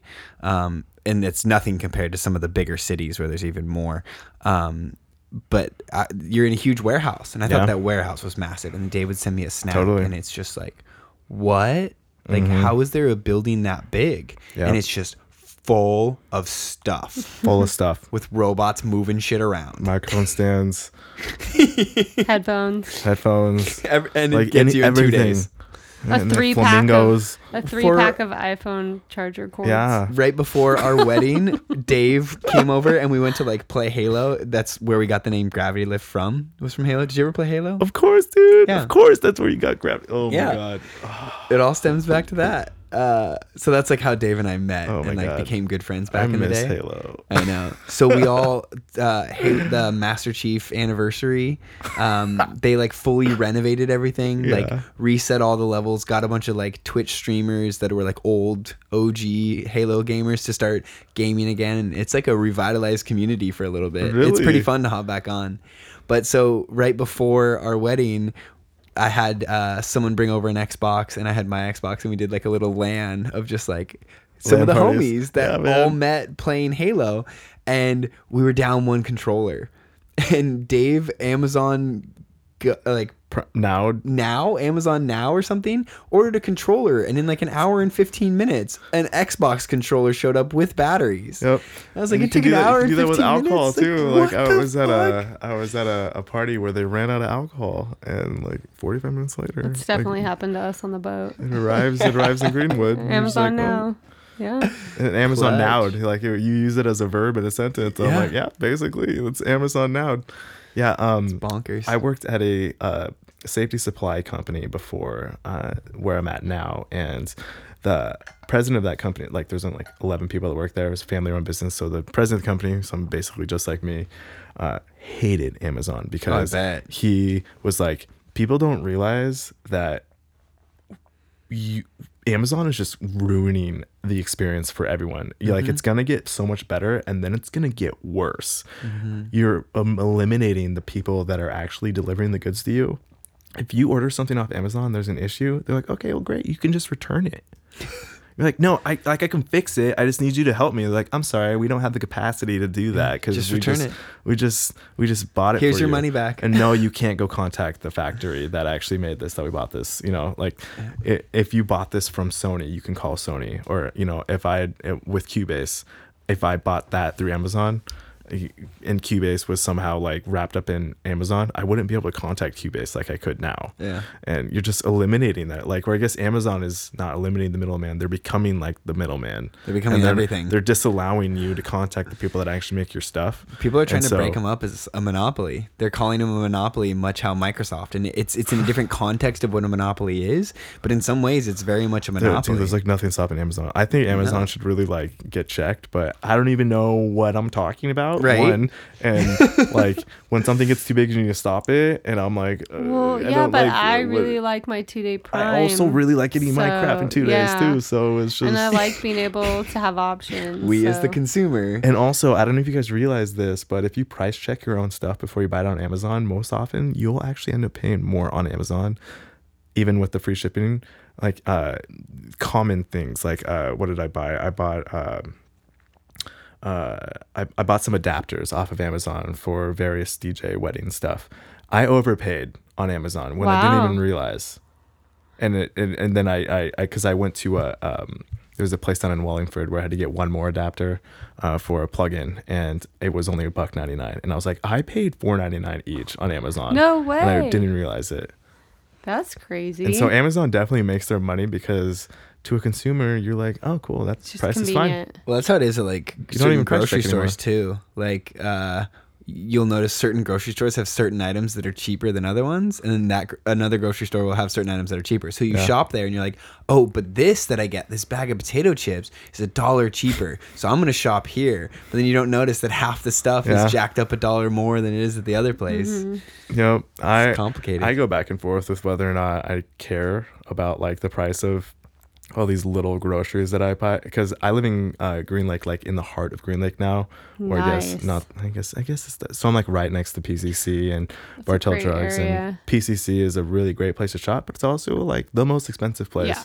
And We definitely go to PCC. his favorite, and, and- I'm always like in pain every Yeah, time we go there. Yeah, it's it's so expensive. Here's but the thing. honestly, the food is so good. The food Yeah. is good. Uh, we have paid in to be a member, and so uh, one day out of every month you get ten percent off your entire bill. One day, Yeah. you get to pick that day. yeah. Yeah. So Okay. save And your on- big shopping run. For And on the fifteenth and the sixteenth of each month is five percent off days. So it, anything you buy on Oh. the fifteenth and the sixteenth is automatically five percent off. You pay like a sixty dollar one time fee. And that means every single time I shop, if I spend three hundred dollars on groceries for a family of four, a is lot, yeah. I, have a Yeah. family of Actually, four. it's not that much. Yeah, Yeah. Right. So like we you- you buy- rarely get I'm out like- of there under I'm three like seventy dollars. Yeah. Like I spent so much. It's money. crazy. you spend three hundred dollars on groceries, Yeah. and I get ten percent off that, and that means I save thirty bucks. And that was in one month when Yeah. my whole like subscription was sixty dollars. All right, paid that off in two months, and I've had that for years, and I shop regularly once a month. The other difference is it's a small collective that's privately owned and they Mm-hmm. donate tons of money and help to local farms. Yeah. So instead of being a large corporation that is making money for profit and then giving that money to shareholders, Mm-hmm. instead it's a small local privately owned company that is doing good for the community Yeah. around and they also source higher quality ingredients than just getting the cheapest thing that they can in there. Mm-hmm. I don't want to go to Walmart and buy eggs for 89 cents for a dozen. Yeah, I'm paying $6 for a dozen of them, which is insanely more expensive, but I know that the the welfare of the animals and the middleman that we were talking about, the the small scale Mm-hmm. farmer who's trying to survive and loves his chickens and loves his job and loves his life Mm-hmm. can make a living instead of that person who hates their job and is around a million half dead chickens as they're just laying eggs for mass scale production and they Mm-hmm. can't move out of a certain room. Yep. Like and some billionaires making money off that. and so when we talk Yeah. about supporting a night and being willing to pay 10 bucks to go pay a night, fuck yeah, I'll pay way more money for my groceries because I want to support my local farm and my community. I want that, you know, 50 miles or under food that's coming to my grocery store, not Mm-hmm. Yep. something that's coming from the East Coast because it's cheapest. You know, I watched uh, a YouTube video. I was cleaning up my uh, on YouTube University. I was watching a, a, a podcast of a, a husband and wife who were um, their series is interviewing people of interest, and they interviewed Elon Musk's brother, and his brother is looking to redefine food in a, such a large way. And uh, he's starting with the children. He's starting with um, basically reintroducing chil- or introducing children to farms and how to farm. How do you grow a carrot? How do you when these kids get a little bit older how do you actually like use the um, you know you can actually get shipping containers and grow like a ton of food inside of these shipping containers? And how to do that? So he's teaching he's giving these kids tools to grow food. But what he's really doing is he's big picture, you spread this education across, you know, the world, you are changing the demand 10 years from now of what we as a society want to eat. And so he's making the bet that I'm going to be capitalistic, very Elon Musky in nature to make money off this, but I'm literally going to make the world a better place. Because how are you going to get better food? You have to change the demand. And how do you do that? You just give up on the society of today and you work on the society of tomorrow. Yeah. And you start with educating kids. And so he says that these kids, they go home freaking out that they grew they grew kale. Mm-hmm. And the parents are like, I don't even know what kale is. Like, what's kale? And all of a sudden, my kid wants it. And now their home is buying kale. Well, So and that then it, story brought me all the way back to the Lorax. That was the That name was of the it. movie. Oh because because it was about the oh kids, my and we're coming back to a generation with young kids and saying this is the future. Fuck all these people that are our age who, well, I mean, unless you're stoned like me and you go watch the movie and you're still willing to listen to the message, but they're like, let's target the children and let them know the bigger picture that like you can change the world. And that whole movie was about like what logging and like keeping I trees honestly alive don't even know what it's about. It's about it's about amazing i don't know telling you to be a good person Very Dr. Seussy. so Thanks, I Dr. missed the first ninety percent of this podcast, but uh, how long have you been going? Out of curiosity. uh, we're two and a half hours in So to me, that seems like a beautiful way to wrap this up. The like Lorax. the way you just did that. Come back to the Lorax. I should Uh, make a song and call it the Lorax. Just yes 'cause it- please It's for the people. not many people are gonna listen uh, much longer than this. I know, much my mom I know, gonna- I will, and you will. But if there is anyone still listening, is there any last like message that you want to get out into the world? If you had a big billboard, and you could put anything on it. What would you write? Like, what do you want to express before we say goodnight? Um, so I would really like to take this moment to thank people for listening and sticking with us for this song. And if you, in any capacity, want to make music, either with me or learn how to make something, like I live in a perfect place with an upright piano in a studio and multiple chairs and like a really open personality and I want to make music with people.